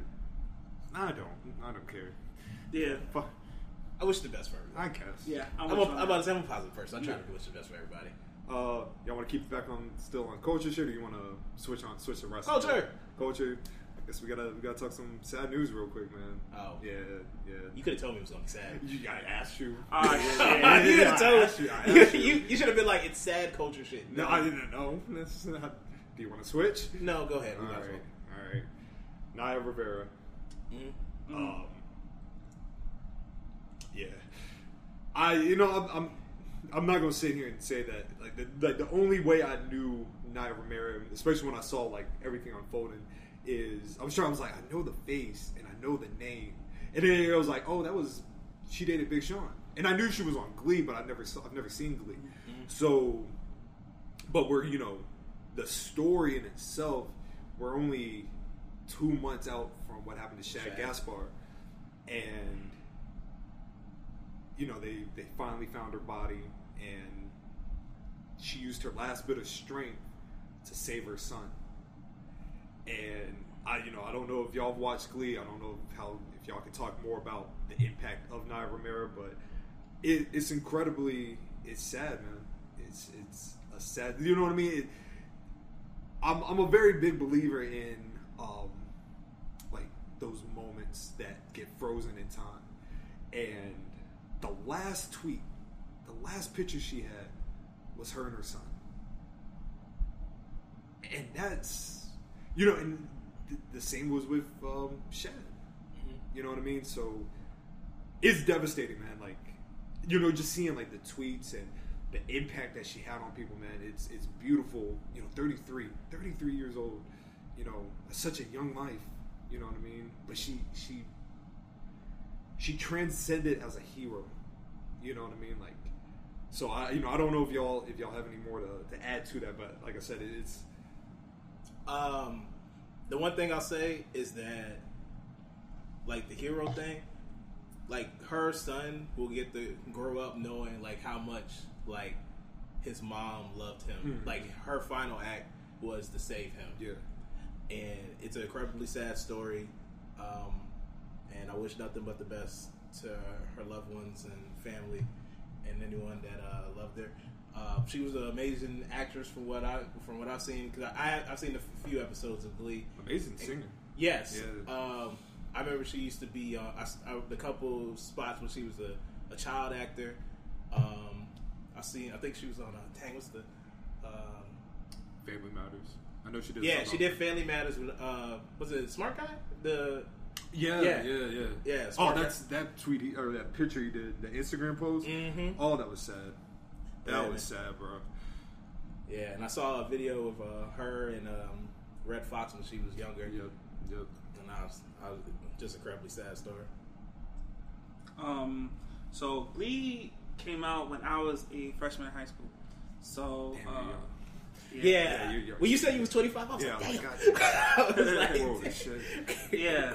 So Glee came out when I was a freshman in high school, and I watched it. And me and my homegirl, shout out to Claudia Almazo, Uh, we went to high school in Harlem, and um, we watched Glee, and you know, uh, part of part of my friend's journey to figuring out her queerness was through Naya Rivera, like that character in particular. 'cause she's also uh, Latinx, and I just, I just, you know, I mean, her contributions through the acting, you know, is like worth noting, right? But it's just like one of the things that I kind of feel bad about is that like when someone passes, especially when you're an entertainer, the first thing is about like how you affect everybody else and not Yeah. about you. You know, and I kind of felt it was kind of vulgar for me, you know, for anyone to kind of talk about her acting. I mean, this woman just she died so tragically, you know, and her kid. You know, I think about her kid because yeah, her, her, her to your point, her kid's gonna know that like my mom loved the shit out of me because she mm-hmm. sacrificed herself. But that's also gonna fuck him up. Mm-hmm. That's gonna he? He was Yeah. four. Four. Four. Four, and people are mm-hmm. like, he's not gonna remember. Nah, that's bullshit. Nah, Yeah, I he's gonna you remember gonna that. remember that shit, and you saw the shit, you know. And that's the last time you saw your mother. Like that's mm. that's that's heavy, you mm. know. And I think that the kind of thing is that like, you know, we kind of just like, oh yeah, she's a hero, blah blah blah. But it's like we got to think about the living, and in particular her son, because he's gonna need all the help he can get. I hope he get in therapy now, mm. because if he don't, Oh, th- this kind of thing can manifest into a lot of shit that's not healthy, and you know, so I I, I am very sad. You know, I think she's a hero for saving her kid. Um, her last action is phenomenal. Um, I feel bad, you know, uh, and I and I, I hope that you know she's feeling peace, at least knowing that like her kid, you know, because she probably didn't even know if her kid made it on the boat. You know, she just pushed it and then she got swept up. She probably don't even know, but I hope that she's at peace and whatever the afterlife is for her, she knows that her kid made it and safe and hopefully it's well taken care of. But- Absolutely. Mm-hmm. But, yeah, R.I.P. Naya Rivera Yeah. for, for all. So we just take a quick, quick moment of silence like we always do. Okay, all right. Let's get back to some some happy shit. Last week, NXT, Hey, Mr. Keith Lee. double champ. Yeah. Now, we're gonna start happy. I'm just gonna deflate all your dreams and hopes. Oh, I already know what you're gonna say. Yes, sir. I know what you're Now. Keith Lee. Now look. Now first of all, undisputed era done on NXT. I think so. Yeah, They ain't got nothing they else have to nothing else to prove. Now, What is it? Adam Cole might be done with WWE. Period. is that still a thing? I don't think he signed on. I don't know. I, look, I, I have no idea. I, I don't know either. I mean, I think I, I think he'd be a good fit, like on Raw, like you know what I mean, like sure, but we're not caring about these white people right now. We're about our black excellence, our black king, Keith Lee, Double New- champ. well deserved, man, well deserved. Amazing match. If dude. Dream ain't fuck up, then this That's this would be his moment, but it's not his moment. It's Keith's. nah, and he, de- he deserved that shit. Yeah, I mean, great match, great match. Damn sure better than fucking Jericho and Orange Cassidy. That's what. You're saying.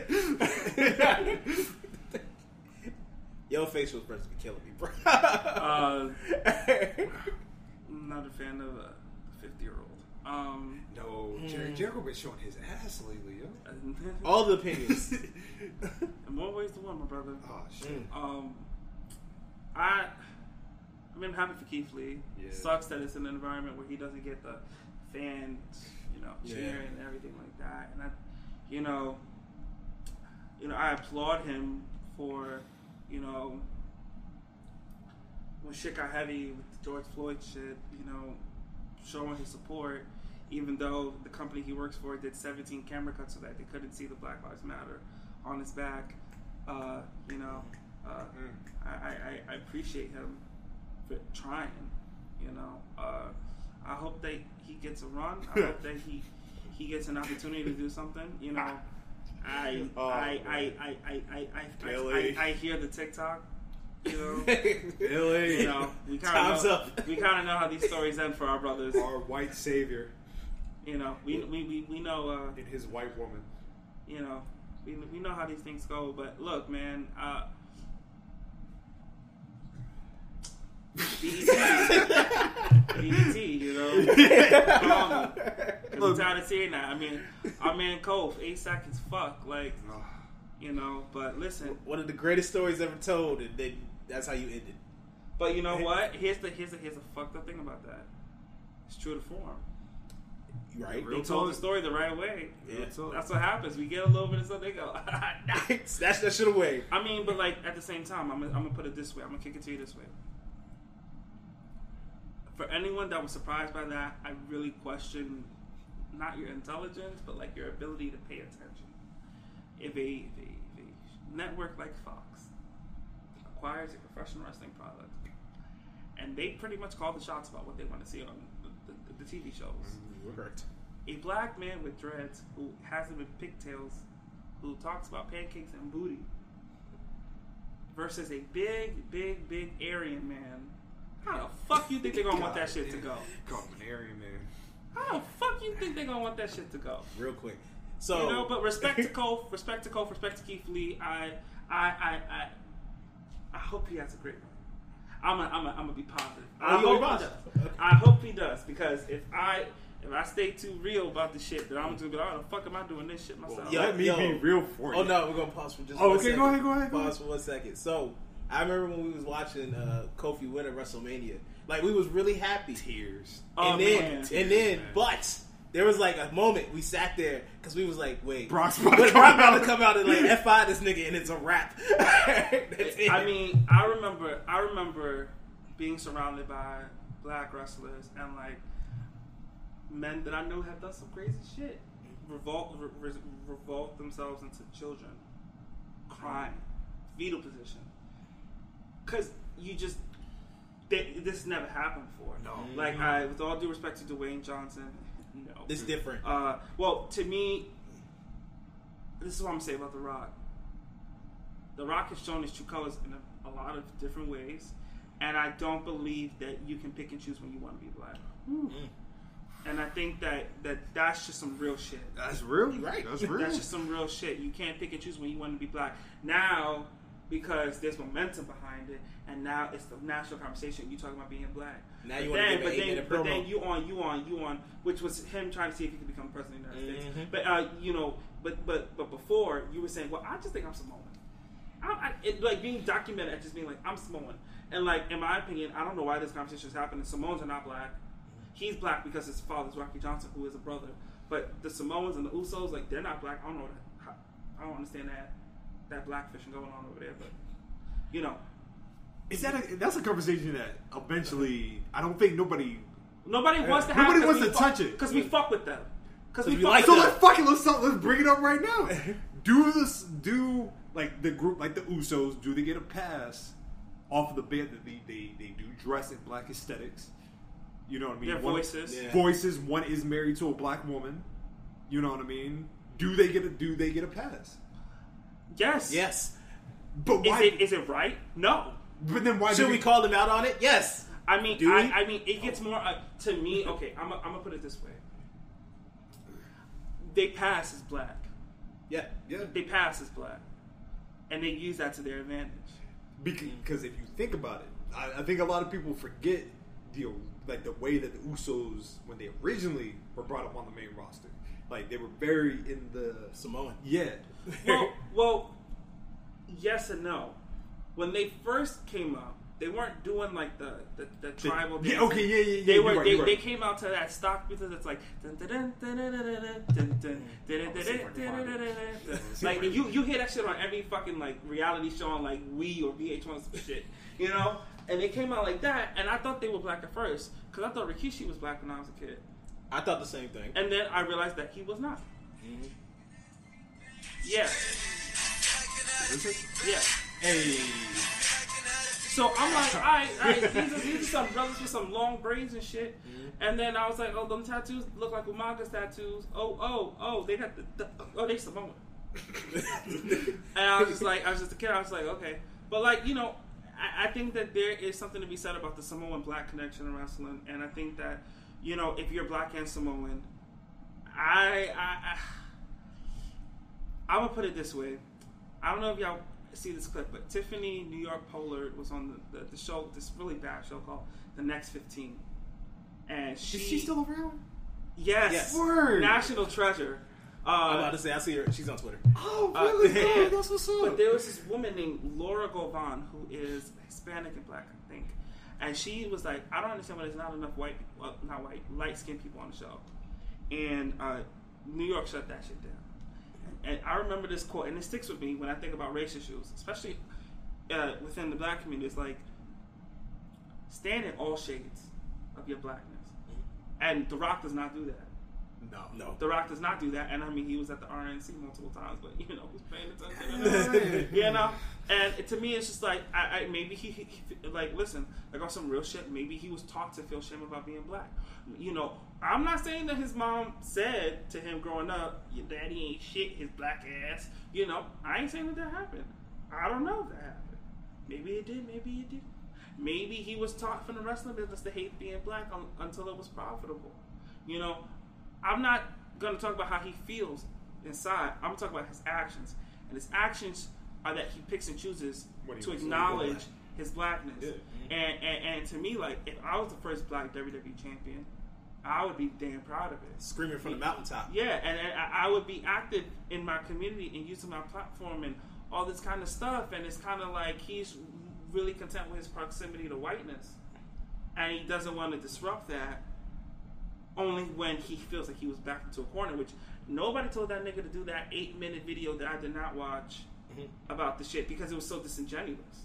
You know, like, bro, if you just if you don't fuck with being black, then stay in your lane, but don't don't come back and forth because black folk have this like this this really sad like wanting of belongingness and like feeling like yeah you got me mm-hmm. amongst our own and he just was just like i'll show my ass The Rock got that OJ vibe. I was about to say the same thing. He's got that OJ, like you know, You what know I mean? what, Like, that's really I'm not. Yeah. You know what I mean? Like he I'm thinks he like transcends his blackness. Yeah. yes Yeah, that's what he thinks. Because if you think about it, uh, think about when he joined the nation, right? And at no point in his think about the, the, the gimmick of the nation, the domination. Then think about when The Rock came in, all that like pro black Militant. militant shit they were doing, it dwindled down. In fact, he fought with Faarooq about it. Yeah, you know what I mean. The Rock. I, and like I said, I'll forever say about Dwayne Johnson. We were saying it before air. Dwayne Johnson, the person that you see on those things, that's his PR team. The PR team does a good job on showing you, oh, this is a great guy right here. But I know there's something more to it. No black person just willingly gets a house in Charlottesville. I don't care how nice of a, of a farmland it is. Go to that Charlottesville shit about. Man, yeah. But you feel Yeah. what I'm saying? Like, Oh nah, like uh, like Billy said earlier, like we already know what uh, political party he with. yeah. You already know his uh, where he thinking um, where his thoughts are Like going. I saw someone like I know, and I know it's a joke, but I saw somebody put a picture of the Rock And Mankind- and and Mick Mick Foley. Foley. I'm like, yo, this is not a fucking game. This is not a joke. You know what I mean? We in the midst of probably the worst period that, as you know, black men, black women that we've experienced, and it's not going to get better.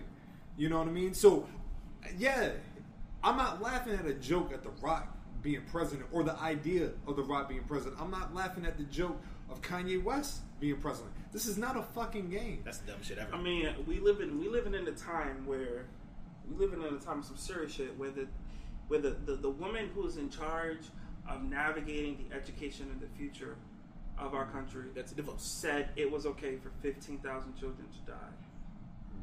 And she said and and she said it she's a fucking idiot anyways, but like she said it with this like not even understanding the gravity of it. Like not mm-hmm. like like like like just not n- no comprehension of like what she said. Mm-hmm. She was like, yeah, oh, you know, but you know, zero point zero two percent of you know.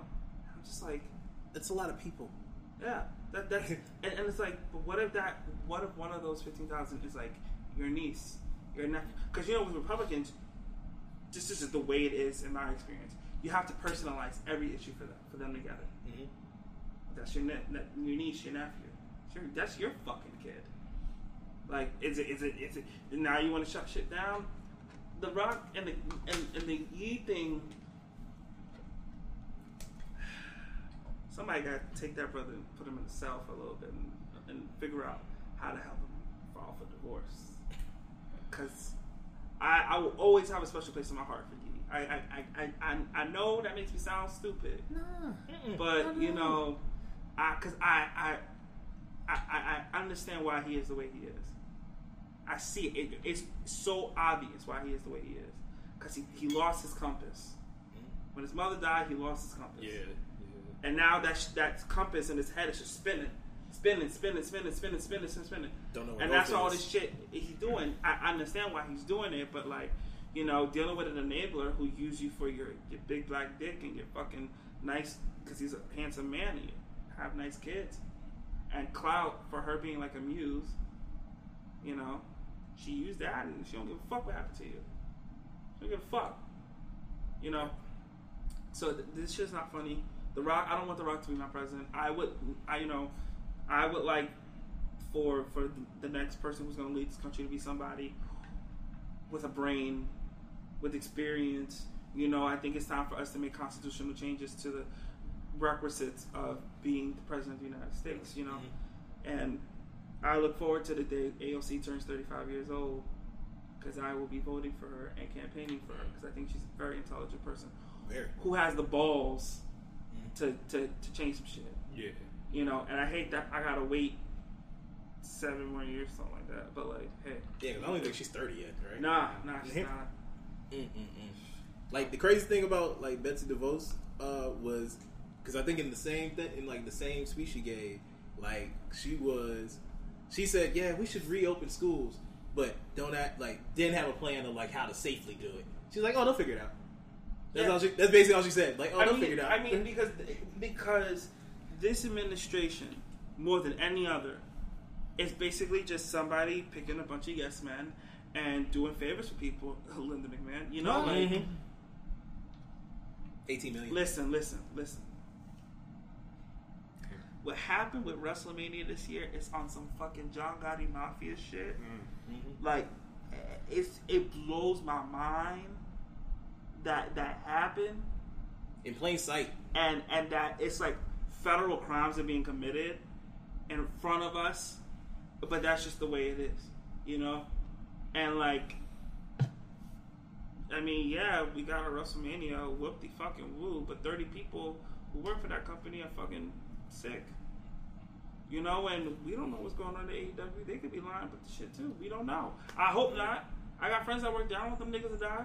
Mm-hmm. You know, but but but you know, we living in some crazy times, and I just think that we need to hopefully, as a country, do what we got to do so that whoever wins this presidency coming up, you know, listen, we voted between two rapists. It is what it is.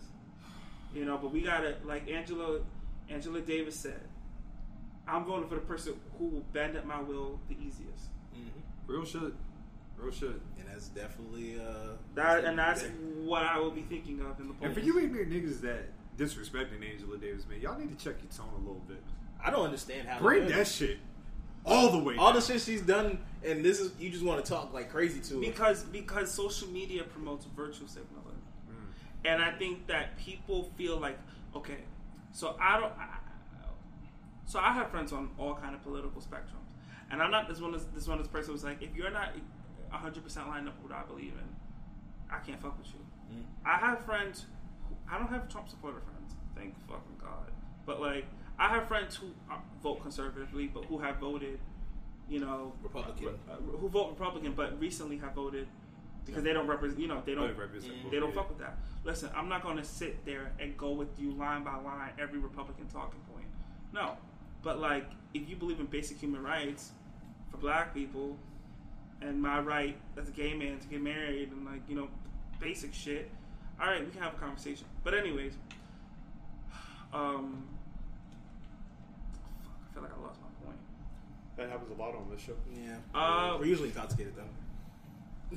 Oh, but just just uh, when it comes to the whole Angela Davis thing, social media promotes this like idea that you can present yourself as this like morally upright person who makes no mistakes, and not and, and I think that one of the things that is so fucking frustrating, and this is what happening what happens in wrestling a lot, um, is that there's no space for nuance.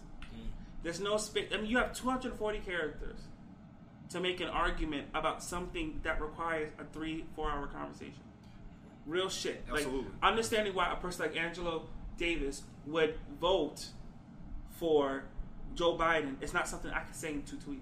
No, no. You know, but but her, you know, and, and these people thinking like, oh yeah, well fuck her, fuck her, you know, she this, she that. But it's like my question and response is, so what do you have planned? What do you want to? What what can you do that's possible to create the world you want to see? And they never have an answer for it. And it, it also it's like, is it their job to? Not necessarily, but if you're gonna talk some shit, I need a solution. Let me get behind something. Man, like I said, I've always said that if you ever want to see the coward in somebody, you check the yes, the comment section of something, because they'll always piggyback off what the person's saying. Oh yeah, I agree. I agree. No, you don't. Mm-hmm. You see something's trending, so therefore it's it's popular opinion. Right. You don't have a, a you know, the thought of yourself in order to engage in that type of conversation. I hate Twitter. I hate people. I hate people. I, I really do. I, I a- mean, I, I have a strong dis- I like I've- people. I have a strong. I, look, you're the optimist one of this team. You're absolutely correct. I just my lately is like okay, so the Nick Cannon thing, right? Hmm, Today, Shit. yeah, the Nick Cannon thing is the perfect example of people not really having the. I'm not even gonna say they have the ability, because like I said, the interview's been out for two weeks. You don't take the time to correct your own sources. You know what I mean? Did you watch the interview? Uh, so I saw a clip, Okay. and my thoughts on the whole thing is he's not wrong, and uh, a lot of willful ignorance. His wording was shit, but I believe that he's doing everything he's doing for a greater purpose, Right. and I think it's so that he can. He is taking the heat to break his chains. Mhm. When you have contracts that are ironclad, there are very few clauses to get out of them. Yeah. Hate speech It's one. is one. He ain't gonna beat up nobody. He ain't gonna rape nobody. He ain't gonna do no. He ain't trying to catch no charge. Right. Yeah. But he gonna say some shit that they know is enough that they have to. Because a lot of these companies play these games with these people that they sign these. I mean, a lot of these contracts are long and really confining things. But like, what he did was he beat them at their own game. Now the thing about it is, sheeple are gonna think that you know his middle name is Adolf. But like, there is something to be said about the fact that we don't talk about Black Hebrews whatsoever. At all. There is something to be said, and also like the whole Farrakhan and that connection, and doing the particular place in podcast and interview he did, he did that very intentionally because he, you know, go back to Public Enemy. But you know, but you see, but the crazy thing is like, to me, and at least I, from what I've seen, this ain't even the wildest thing Nick Cannon's ever said. he said way No. worse. That's what I'm saying, and like that On that podcast. Yeah, that's what I'm saying. that Cannon class, like, if you go like a year or since he's been doing it, and I don't know if it's just because Nick Cannon is starting to like, like, whatever tapped into his brain of like learning himself, learning truth. You know what I mean? Like he's been an unapologetic guy on his podcast. I feel like he's been an unapologetic person for a good while.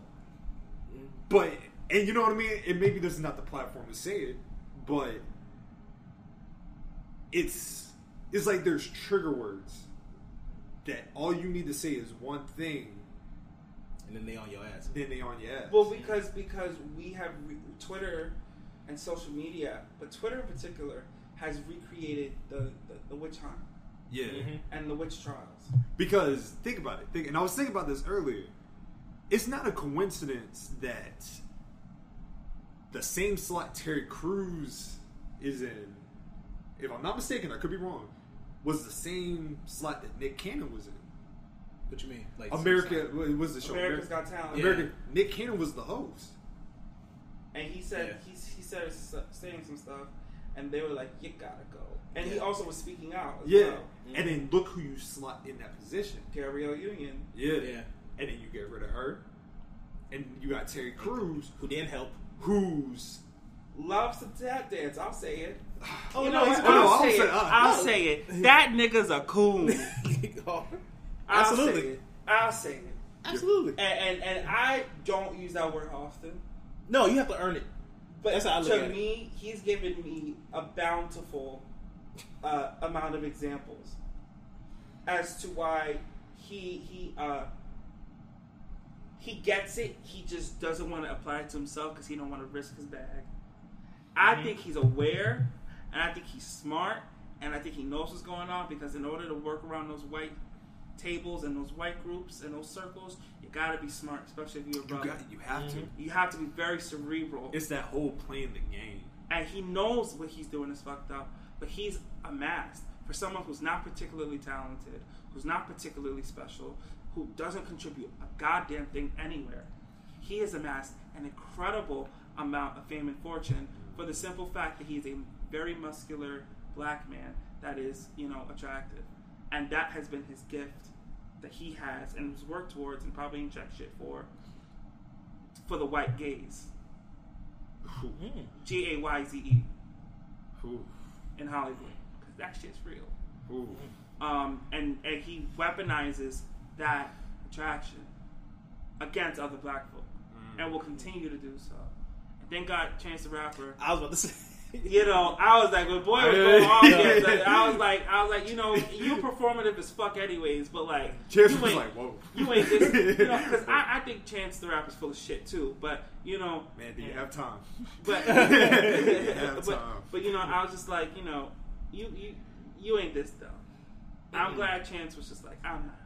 He realized that he was like, "Yo, wait, I'm aligned with Terry Crews Oh, who no. agrees with me. Oh, oh nah, I'm wrong. no, I got I'm wrong. pause. Oh, he came from that hill quick.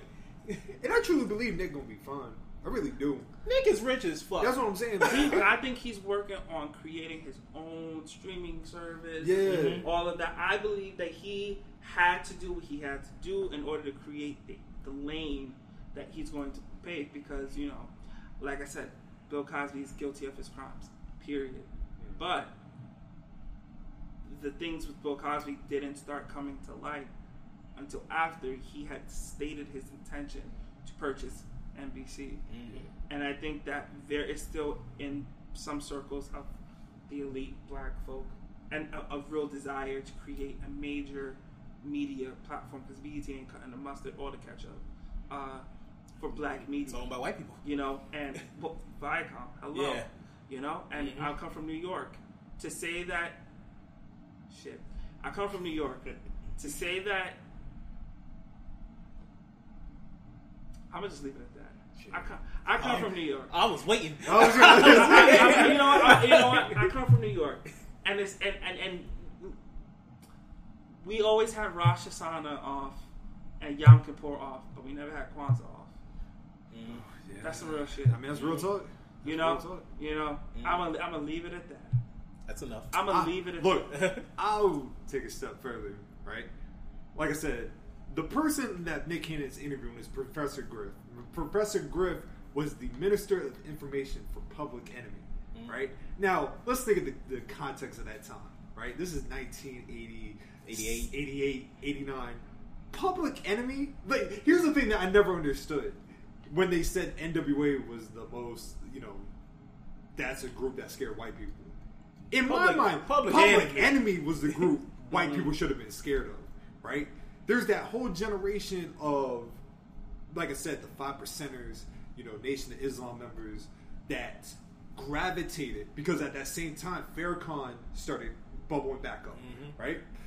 So Professor Griff dropped knowledge whenever he could about, you know, black Israelites, black Hebrews, stuff like that the interview in question that got him in so much trouble that was considered anti-Semitic, all he did in the interview was state the, the person asked him who's in control of the, the music industry, who's in control of the film industry. Mm-hmm. If you know the general consensus, there's six major media organizations that control that whole entity, right? And they are all Jewish owned, right? That's all he said. Now he said he said some wild shit in, in later years, but it was enough for Chuck D to fire him And it's funny because one of the elders that I used to roll with knew Chuck D, and he was like, "Yeah, that person that you see, that's not the real Chuck D. I don't know if that's true or not. I don't know Chuck D, but Like in a good way or in a bad way? in a bad way. Okay. Yeah, in a bad way. But to me, it's like going back to those trigger words. Like I said, it's very easy for them to throw Nick Cannon in the fire because they don't want black people in positions of power. Like I said, Nick Cannon is a powerful dude.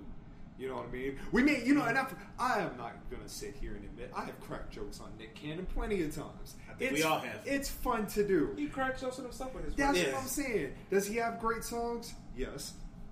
Eh, don't do that. That's a stretch. Hold on, hold on, goddamn! I'm gonna put, I'm gonna play some shit for you. I- Listen, What songs? What songs? huh? Please let me know. Gigolo that he did by himself. I mean, the best part of the song is someone that we we, can't fuck with. He was spin on that song. Eh. he was spin on that. You know how. Cam felt about Tupac? He was spin on. Eh. no, goddamn. bro. I, name another one, please. Don Peace. The song he did about his moms. That one Eminem diss. Just stop. All right. Just stop. But anyway, Go back to your greater point. Anyway, I forgot my I forgot my greater point. I, used all that just to say Nick Cannon's got a great music career. Now Nick Cannon's gonna be fine, man. Like I said, it's it's unfortunate because it was like me and my brother were talking about like Wild Out's now being canceled, and it's unfortunate because like those people are now out of out of work Yeah. at the time. You know what I mean? Which is unfortunate because Wild Out introduced us to so many black comedians that got their shine, been getting their shine. Hold on. Who are you texting? My therapist. You text with your therapist? Text, video chat, call. Yep. That sounds too easy. How did you find her? I just went to betterhelp.com slash save. She's a licensed therapist and it's all online. I connect when it's convenient for me and don't waste time driving anywhere. Plus, it's affordable. I wonder if I should try it. It's great to talk to someone in confidence. She's helped me sort out quite a few things. And right now you save 10% off the first month when you go through betterhelp.com slash save. BetterHelp.com slash save. Got it. Who are you texting? My therapist. You text with your therapist? Text, video chat, call. Yep. That sounds too easy. How did you find her? I just went to betterhelp.com slash save. She's a licensed therapist and it's all online. I connect when it's convenient for me and don't waste time driving anywhere. Plus, it's affordable. I wonder if I should try it. It's great to talk to someone in confidence. She's helped me sort out quite a few things. And right now you save 10% off the first month when you go through betterhelp.com slash save. BetterHelp.com slash save. Got it. People from social media. Social media gave battle rappers uh, a different avenue to get, you know, that mainstream money. But Nick Cannon, from from going forward, is now an enemy of the state. I don't think you will ever see Nick Cannon promoted on mainstream television. Not no time soon. I don't think at all. You don't think ever? No. Because, like I said, society will forgive you for certain things. Being anti Semitic is not one of them. What about Mel Gibson? But- I know he's white. I'm You sorry. know, I was gonna say- I know, I know he's white.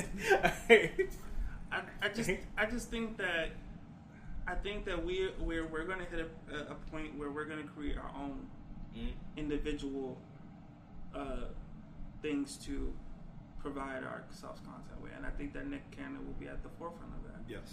And I think that that is why he did what he did because he is not an idiot. I know You means. can't be an idiot if you marry Mariah Carey, man. Hey, he got that joint tatted on his back, and I won't mad at him. That's his mom. Or, you know, that's his baby mother. yes, Yeah. ex-wife. Yes, got You two still think they children. get together? Huh? You think they still get together? Entanglements, Yeah. Yeah, you think they- okay, just making sure. You know, just you know, sometimes you get a vision of love. You know, what I'm saying? Can we also talk about Nick Cannon's greatest movie? What love don't cost a thing? Yes, sir. Okay, okay. I watched that John like for the first time in like years. No one ever talks about the fact that Christina Milian was 16 dating a whole grown ass man. Holy shit. I haven't seen that movie. I watched like that shit years. and I, But yeah, She was like 16 in the movie. She she plays a 16 year old. Yeah. yeah. And the basketball player that like treated her like shit is like a grown man. And I'm like, All right, so it's funny you say that because have we, have we all seen Belly? Yeah. yeah.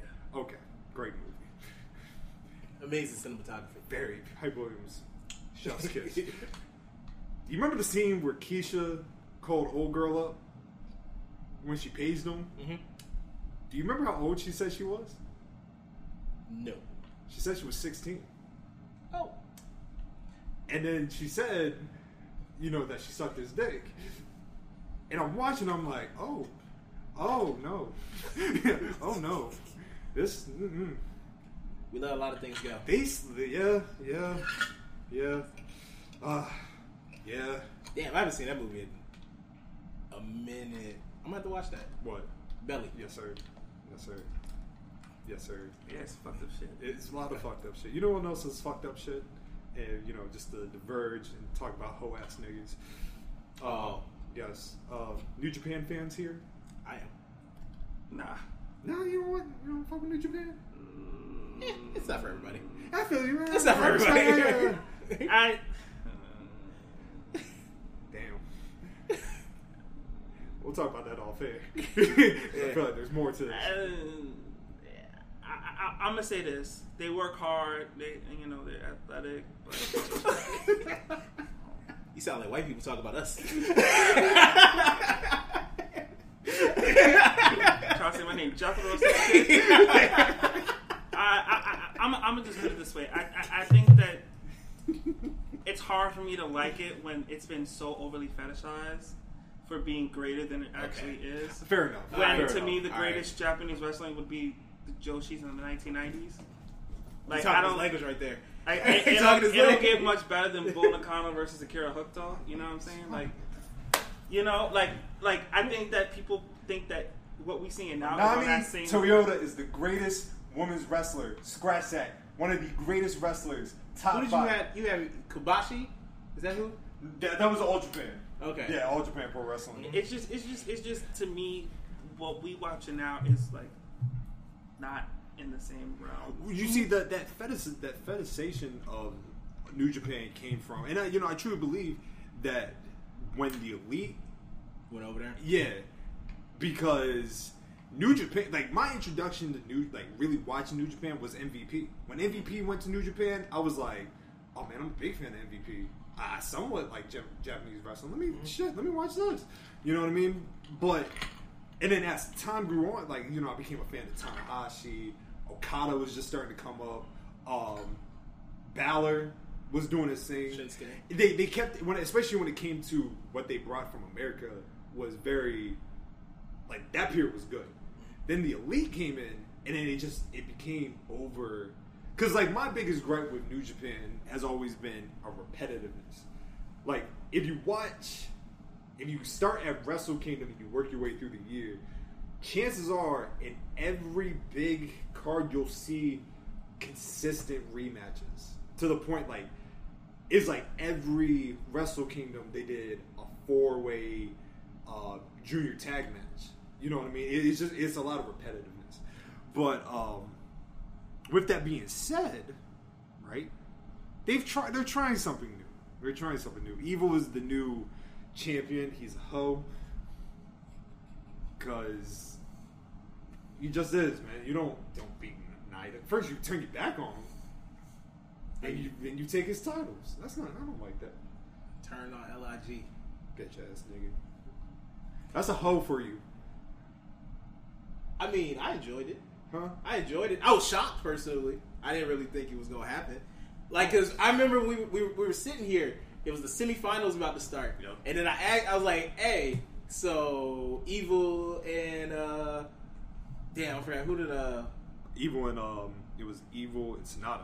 Evil and Sanada, and then Okada versus Hiromu. Hiromu. Yeah. And I was like, so Hiromu and Evil? You was like, ain't no way in hell. And I was like, all right. Well, then then it was uh, Evil and Okada. We was like, well, I was half right. And then he actually turned on everybody, which kind of surprising. Like I know this is all just you know scripted shit, but I know a hoe when I see one, and I know when a hoe does hoe things. You know what I mean? So you not good enough, do the shit on your own. You got to play on my man's emotional state. I feel bad for Hiromu. Oh, And that nigga yeah. been going through it. Yeah, I feel bad. I don't watch it. I saw that shit. I'm like, all right, he going through it. red eyes. Yo, man, he was sad. But that's all. That's all I want to say. Just Evil's a hoe. He's gonna continue to be a hoe as long as he has the title. He's the leader of Bullet Club now. I will give New Japan all the props in the world for trying something different because they would have could they could have went a form a formula and put Okada.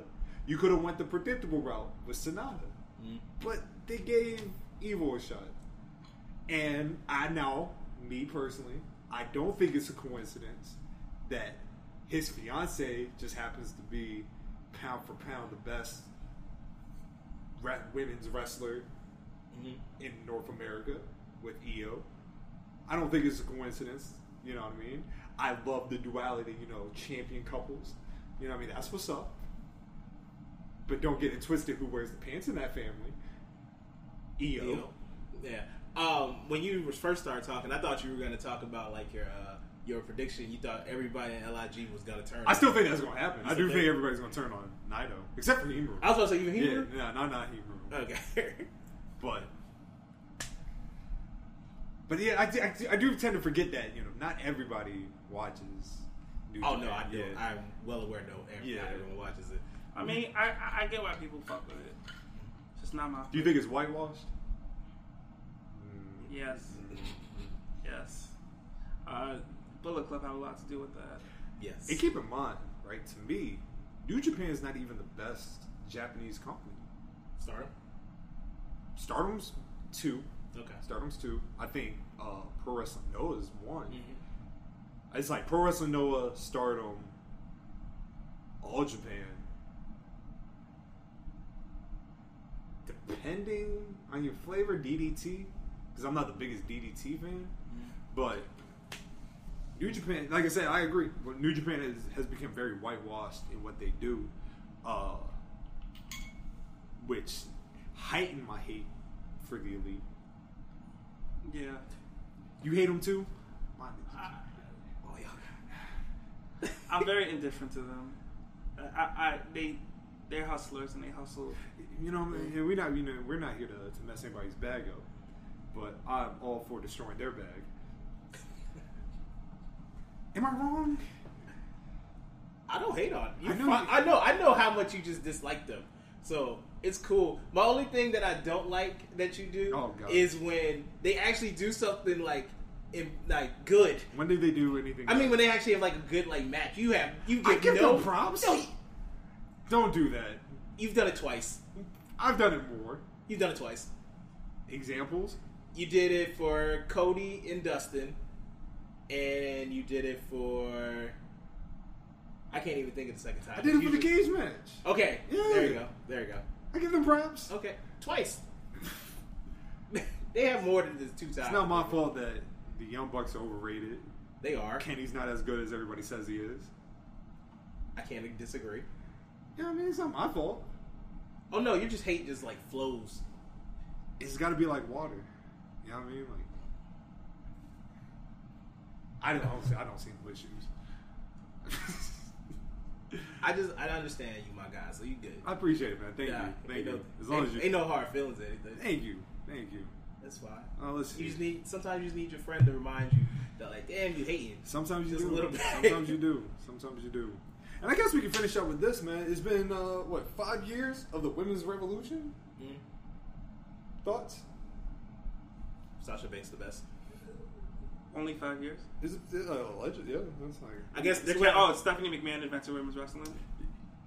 yes. She like came in the middle of the ring, was like, "Yeah, we're gonna have the women do the thing. Mhm. Yes. And they're gonna do the thing, They're gonna do the thing. and then we're gonna we're gonna What was the hashtag? Give Divas a chance.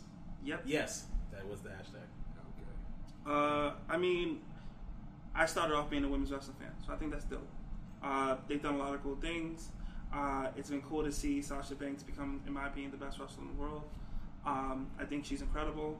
It's been cool to see women like Naomi get their due. Uh, Bayley's transformation is fucking hilarious. She's having so much fun wrestling now. You can tell Yeah. I love it. she's fucking nuts. Um, I'm I'm a huge Becky supporter. I think Charlotte Flair is incredible. Uh, I think Nikki Bella is one of the greatest that ever did it. Let's talk about that, bro. Let's pause. let's, let's talk. Right? I can I score you. I can score you real quick. No, no, no. See, but here's the thing. I don't dislike the Bellas. That, that's the thing. Mm-hmm. I, I've always said that I recognize their contributions. Like I, I do think they're worthy of like that Hall of Fame title. They're, they're very. But what do you think it is that people? Is it the Total Divas thing? Is it the the reality show? Do you think that? Have you have you ever heard the that talk that they use their power like the you know Nikki Date John Cena thing? What do you think that, And that they, hatred? if, if, if they use who they were fucking to get ahead, who the fuck cares? right, right. A lot of people have done that. Uh, Triple H did that shit. Everybody sucks his dick because he does a TV show that doesn't even draw a million people a week. Like, why, why, why, why are we holding them to different standards? Because they're fucking women. Who gives a fuck if they did or if they didn't? Yeah. You know, to me, what makes the Bella Twins incredible workers is that they used perception and created a reality for it Mm.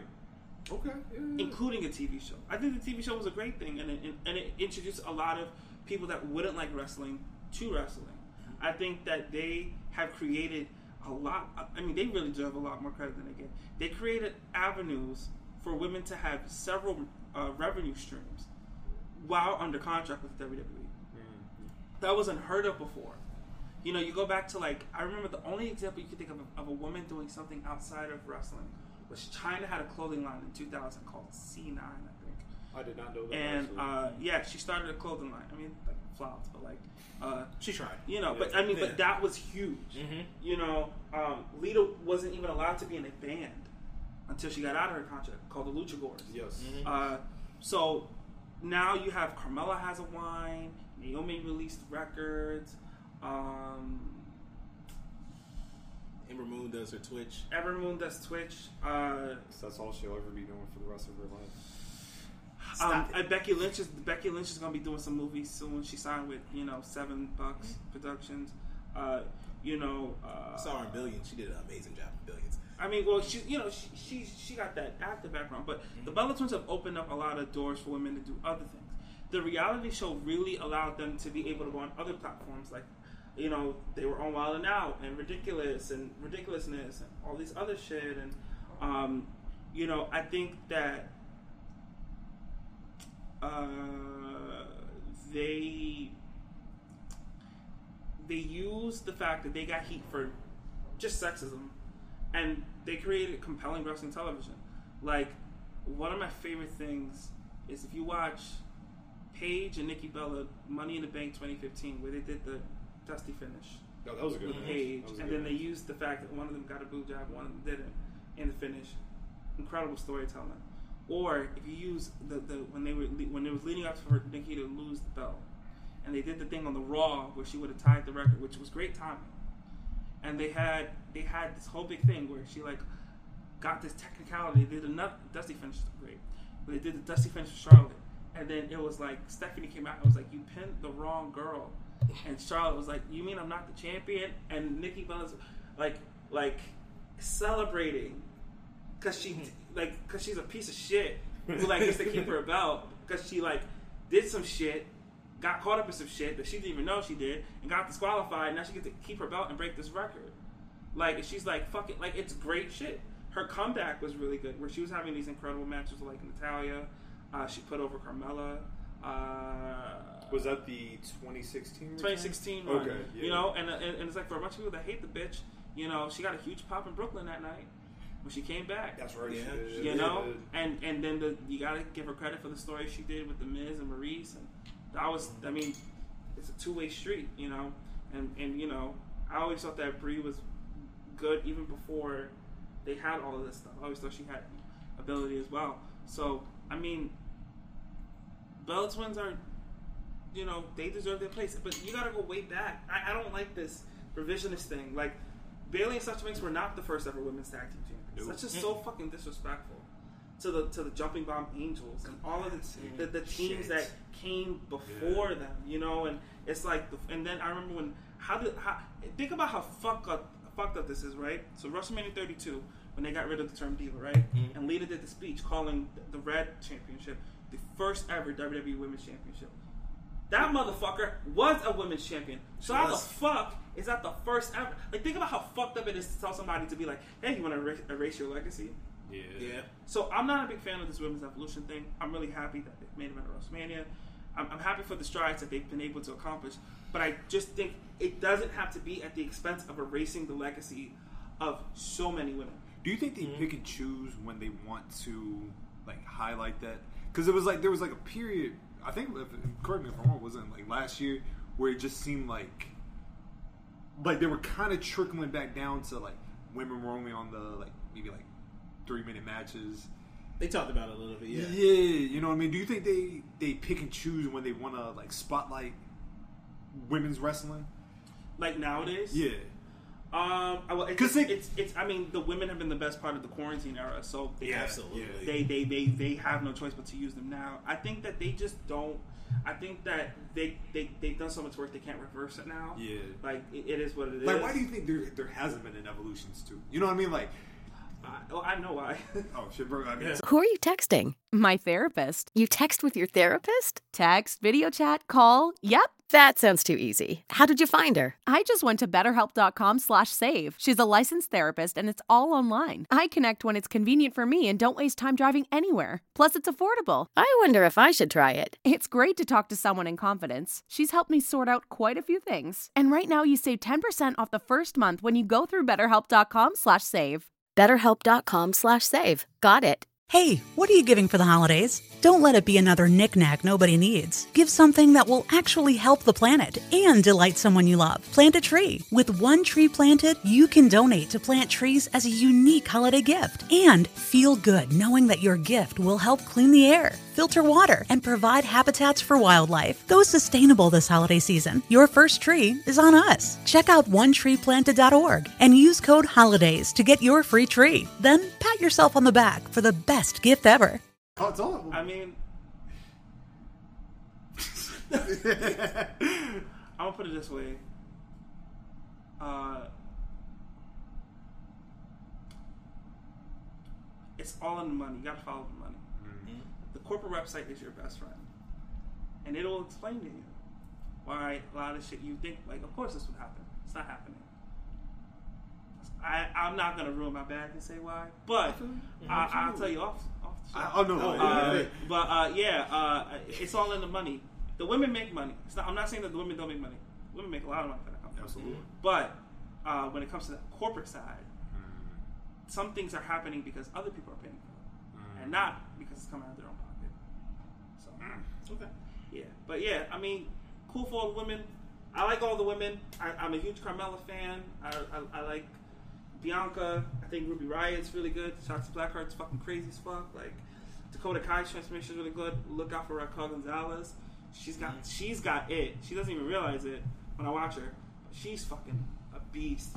Um, but yeah, Anybody on the AEW's women division? Because it really isn't one. Uh, I'm gonna say that the AEW's women's division just needs like someone who knows how to book it. I don't think that. It, I think the problem with it is just I just don't believe in in the way it's being presented. Right. And I'm not gonna say like Kenny Omega's a piece of shit, but um, uh, I just think that um, the women are not being respected for their strengths and their weaknesses, and they're not being used to the best of their ability. And one of my favorite things, and then they stopped doing it, was when Nyla Rose randomly was power, uh, power bombing uh, people through tables. I thought that was fucking hilarious.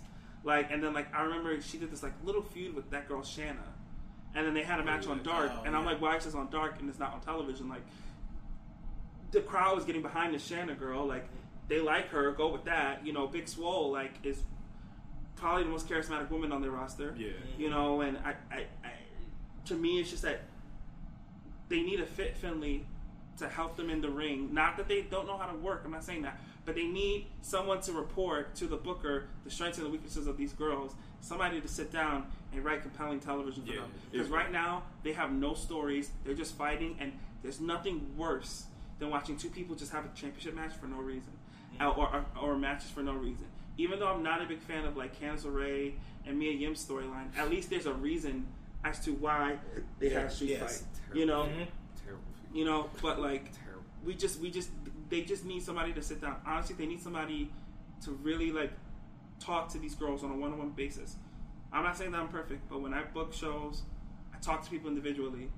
I say, what are the stories that you want to tell? Mm. What what what is, what is something that you've never done before that you want to do? What do you do well and what do you don't do well? Hear from their point of view and your own point of view, and you can draw conclusions. But I just feel like, you know, Kris Statlander was getting over, even though I don't really understand her gimmick, but she was getting over. 'cause for Isn't her- she from space? like she's like an alien. Yeah, she's like an alien. Or Is that what it is? Yeah. She's Okay. she, it's like one of those like post like it's like an orange Cassidy. She's like a more like a Men in Black character. I don't You said that. I think she just say- has space on her gear, and then she said she was from outer space. I remember. Oh, so it wasn't too deep. I don't think it was deep, See, I mean, but I, I wish mean, that- I'm taking it. I'm But taking see, it but I would would love for them to take it deeper. You know, you have this budget. She should be doing some Men in Black shit. You know, mm. vignettes and having a spaceship for like her championship match. Like, you know, some cool shit. You know, or or you know, like eh, you know, doing the suggestion of making her gear a little bit more metallic and not just that kind of like you can get a You know how- Michael's Do you know how dope it would be? Like, what's her big event? All in, all out, whatever. All Out. If like she had a big match and she came out wearing like the Men in Black suit, Oh, that'd be dope. You know what I mean? Like, especially if you play it up like all year, like you're an alien. Like, or like the person working against her were the Men in Black. see, suit. that'd be fucking fire. You know, or like a like a like a like a like a I see Big astronaut, Swole doing that shit. You know, to fuck with her. Yeah. You can do it. You know, uh, neuralizer. Mm. you know, they just got it, and they got a lot of women. You know, they should sign Danny, Danny Jordan. She's been doing a lot of their darks. She's a really talented uh, performer. Uh, that uh, Chanel girl is, I mean, would be a real asset to them right now because um, she's got a lot of personality to make up for a lot of people that don't have one. Tessa? Um, nigga, you crazy? I uh, thought we were just throwing out, you know, names of potentially. Yeah, you ain't- That's not the name. you ain't catching me today, bro. um, I'm not gonna sit, sit here and be like she's not talented, but like uh, It is. what I it is. stand with La Rosa Negra. Fuck that. Yeah, nigga. facts. Mhm. facts. Yeah, Big yeah, facts. yeah. Fuck her. Um, I think Impact. I think Impact has the best. Impact has a North, really North good. American. Uh, I, Women's I, division. I, I, shout out to Impact. I like what they're doing with uh, Jordynne and, and Deonna. Um, you know, they, they, they, they're allowing Deonna to have a character, which is good because her just saying she's a virtuoso a hundred times doesn't mean anything unless we get context. You Yeah. know, so finally we have context. Uh, I really like what Kiera and Tasha are doing. I hate the comparisons of black women in wrestling. What they're doing is so different than what Bayley and Sasha are doing. Uh, and I think that what they're doing, Are they are they comparing that? Yeah, a lot of the they- fans- That's what the fans been doing. the fans are because because you know that's how they do. You know, when it's women of color of any type, they be like, let's put them together and compare. Oh, You know how they used to do uh, Private Street Profits, Yeah, yeah, Private Private Party, Party. yeah. Yeah, which I mean, they're not doing the same thing either. Yeah, Um, they're not. I, I think uh, I like what Su Yung is doing with this Su Yung Susie. Uh, I love Su Yung. the two Um, two two halves of a thing. Yeah. And then um, I mean some of them I'm not big fans of, but uh, I think that for the most part they have a solid women's division. I think that it's just that sometimes you got to sit down and tell different kind of stories. Like the Su Yung thing is really cool. Um, we haven't really seen a woman do a Jekyll and Hyde gimmick Mhm. in wrestling. Uh, but yeah, women's wrestling is doing pretty good. I wish MLW would have a women's division. I though too, man. Even though they said they were going to do one and then like deleted the tweet and they never did it, but like they should do it. Yeah, because like I said, MLW is my favorite favorite promotion right now. I mean, they, they have a very nice presentation. I'll give them that. And you know, Salina de la Renta doesn't have to do all the workload for the female gender. yeah, You know, they can have a lot of a lot of women. and, Uh, there's a lot of women out here that could be signed. and Ring of Honor's women's division is just Oof. Shambles. embarrassing. I mean, and I, I was really excited when Maria came in because Maria was doing some cool shit. Maria's a, a good friend of mine, mm-hmm. and I was really happy for her. You know, and the match she had with Angelina Love I thought was pretty good. Yeah, and then it was just kind of like nothing, and I was really disappointed because I'm like, you know, you can you can build. A, I mean, you can build a division, but hey, I wish Ring of Honor would have had a women's division around like that period, like 05, 06. because they had that sister group Shimmer, and like they had, like I said, they could have got um, uh, Daizee Haze, like Festa or LuFisto. Uh, like, there was a lot of like women's talent that like especially during that time that won't get really talked about. But you know, just looking at it from rose colored rose colored glasses. Is that the same rose colored glasses? Yeah. Okay, all right, yeah, yeah. yeah. Well, Mhm. Oh, I'm great, man. anything? I mean, Um, nah, I haven't got anything. Not for that. I'm straight. I ain't got nothing else on my notes. Mm-mm. All right, I'm gonna give y'all a treat. Oh, Yes, sir. I saw the preview. All right, I'm pulling it up right now. Come on, oh. T. Oh, Ladies and gentlemen, no what you problem. what you about to get right here is a, a world exclusive here on the Black Guy Wrestling Podcast. We don't do this often. You know what I mean? We don't even do this amongst ourselves. But I think you're in for I, this is gonna be a treat. special treat? Yes, sir. Yes, sir. Okay, hold on. Oh, ain't no thing. Man, we're gonna. Yeah, I was gonna say we can stall as long as you need to. All day. Do, do, do, do, do. Do, do, do, do, Y'all are do, funny as do, fuck. do, do, do, do. I miss doing those commercials, man.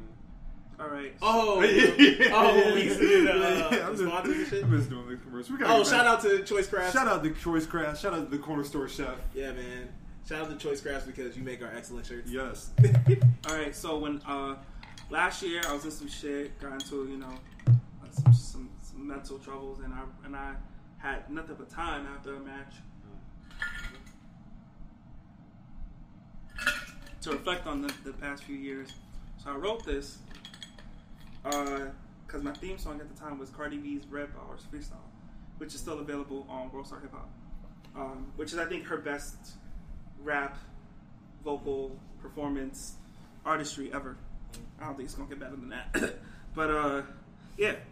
So, you know, I'll do it right now. Come on. I never, I've never rapped in front of anybody before. Oh, Oh. shit. All right, all right. So. I swear to God, they ain't want to see me lead a war. Britney Spears shit, and now they scared to give me more. They rather see me in my place doing jobs for dubs. I guess I really gotta show them what the fuck is up. I'm on some new shit, that Billy D. Bodega shit. Every time I catch a hating bitch, they on their Twitter shit. Can't blow the facts, but on line marker, none of shit. You set yourself up. They may like seem like Billy's bugging bitch. And niggas hating on me really be upset. I don't know, make me wonder who you got between your legs. You a real nigga mad at a puffer getting bread. Use my bitch from the jump. Come get your daddy head. Woo! Scroll down, scroll down on the timeline. Snake shit, fake shit all up in real time. I walk the walk. I'm here at the front line, ready for the bullshit. You know this is my bloodline. My crime getting stiff for the one time. Your conscience quick trying to judge mine. Pull up with your goofy click, funny headlines. Never gonna see the big B in the rat times. Hey! Damn. So yeah. That's what I'm talking about. Damn, boy. All the props. Let's man. go. Thanks, man. You said that's the first time you rapped in front of anybody? Anybody, anybody. Hey, look, Hey. first of all, we are honored. Yeah. God damn Yeah, it. yeah, Oh, man. Yo, that was fire, bro. Thanks, man. Absolutely, Damn. you did a great job. I was like, "Hey, yo, man, I like." Uh, it sounded kind of like, um, like little Kanye and shit. Like, right at the beginning, like when I heard like how your flow is, and I was like, oh, "Okay, like it." thank you. I appreciate it. You got a Yeah. rap album coming out? Uh, so- Oh, shit! Oh, more exclusive. exclusive. uh, so I'm working on some raps, and uh, I have a homie that does production, and we'll see. Hey, No promises, but I I, I might do like a EP, like a three to five song EP. hey, hey, look, G. So I'm a poet, and like I said, I'm doing a poetry. Your poem was dope this week. Much love, bro. I appreciate it. Appreciate it. But I do. Um, I'm doing a poetry event. I did one last year, and I wanted to do one this year. And I would love, you know, hopefully by the end of the year, if everything clears up, I'll exclusive man. I need you to perform. I need, I need, I need you. To, I need, you, I need you to be out there spitting some shit. you should definitely be there if we, if we are able to have it. Ain't ain't nothing but a thing. My God, that's what the fuck I like to hear. And damn. First of all, this was a fantastic episode. I love it. Yeah. This, diff- is, this is cool. I mean, I, mean, I hope, I hope our vibe was. Yeah, I hope you know, enjoyed Oh, yourself I, here, I- man. I had a great time. I had a great time, man. This is this is what it's about. Like, you know, I hope everybody who's listening, who's made it to this far, you know, you enjoyed the convo and gotten to know me a little bit better. I mean, and you know, it's sad that I didn't know there were black wrestling podcasts, things like that. So when I find them, I really would love to, you know, talk to them. I listen. You know, I may not always post about it. Like, shout out to the Self Control podcast. Oh, that's our Uh, guys. yeah, yeah. those uh, the DDT Divas podcast, Yeah. uh, Mm-hmm. those Wrestling Girls podcast, uh, we, we love wrestling too uh, podcast, uh, Dead Ass Jobber Girls. Tears, Dead ass girl. Dead Ass Girls. Yeah, shout out to Yeah. the Dead Ass Girls. They keep it all the way real. Um, They can do that. Yeah. uh, they be frying the fuck out um, of them.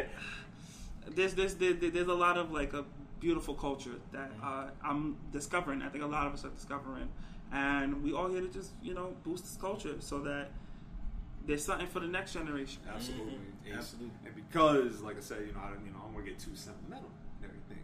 But like I said, when the one thing, especially when it comes to this podcast, is we try to support black wrestling in every way aspect.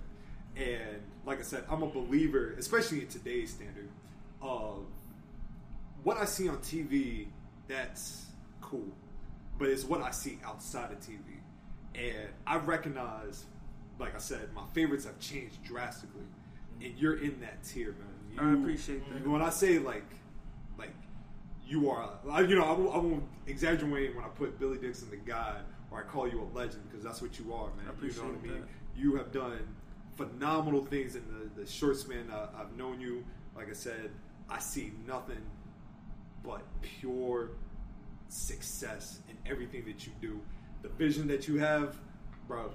If you need anything, we are here. You know what I Yo, mean? the sky, like for you, like for real, like the sky's the limit for you, bro. Like I had, like I, I didn't, I wasn't aware that you were um, so like involved in like the, the um, like booking and everything, Yeah. and like, and like you have an excellent mind with it. So I think like all we need is a chance, man. Man, let me it. tell you, BET, I hope you listening. TV One, I hope you listening. Facts. Or Nick Cannon's new streaming service, I hope you listening. Diddy, we're not listening. Diddy, We're Diddy, doing- Diddy. I have not drank Ciroc in several years. I'm not. I'm not Yeah, listening to you either. No, no. You ain't gonna get me. God. And Tidal just fired a bunch of people, so that's out the question. Yeah, Tidal did Yeah. fire other people. Fuck. Yeah. Tidal did. but bro, tell people where they can find you. Is there anything else you want to drop on people? You know what I mean? Any words of wisdom that you want to just you know sprinkle on these hoes out here? Alright, um Alright, so you can follow me on all social medias at the Billy Dixon. That is T H E B I L L Y D I X O N.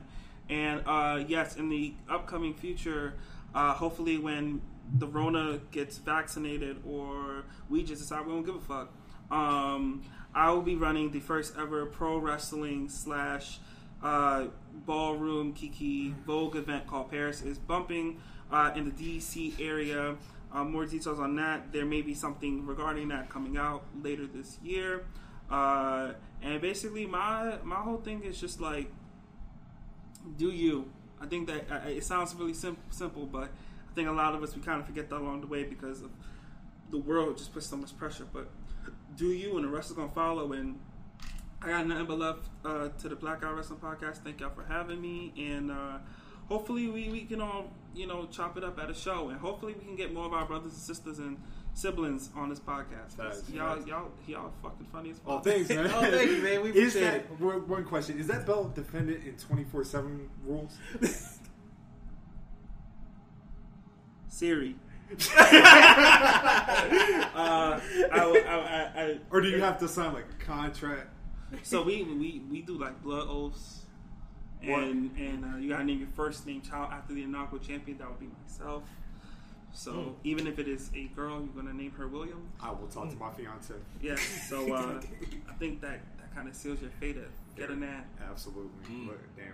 Okay. You tried. I did. I did. All right, cool. Cool. You can find me at uh, Poetic Scotland on Twitter and Scotland underscore Underwood on Instagram. You can find me at uh, Twitter, Instagram at Rale of the Leaf. I'm gonna see if I can do this right. What? And you can find me. Oh. you can find me at my OnlyFans and Twitter at DMacTardy. Dr- Big Draco. Big Draco. Big Draco. Big Draco.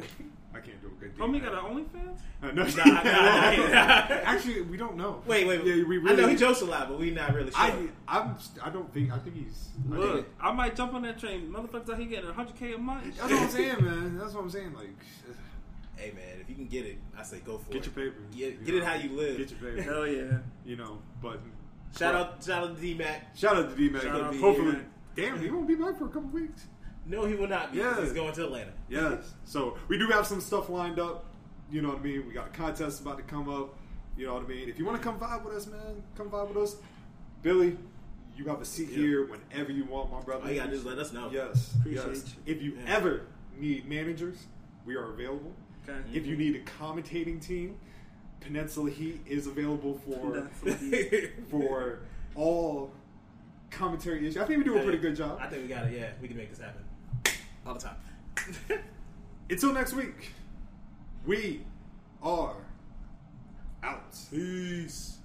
Who are you texting? My therapist. You text with your therapist? Text, video chat, call. Yep. That sounds too easy. How did you find her? I just went to betterhelp.com slash save. She's a licensed therapist and it's all online. I connect when it's convenient for me and don't waste time driving anywhere. Plus, it's affordable. I wonder if I should try it. It's great to talk to someone in confidence. She's helped me sort out quite a few things. And right now you save 10% off the first month when you go through betterhelp.com slash save. BetterHelp.com slash save. Got it. Who are you texting? My therapist. You text with your therapist? Text, video chat, call. Yep. That sounds too easy. How did you find her? I just went to betterhelp.com slash save. She's a licensed therapist and it's all online. I connect when it's convenient for me and don't waste time driving anywhere. Plus, it's affordable. I wonder if I should try it. It's great to talk to someone in confidence. She's helped me sort out quite a few things. And right now you save 10% off the first month when you go through betterhelp.com slash save. BetterHelp.com slash save. Got it.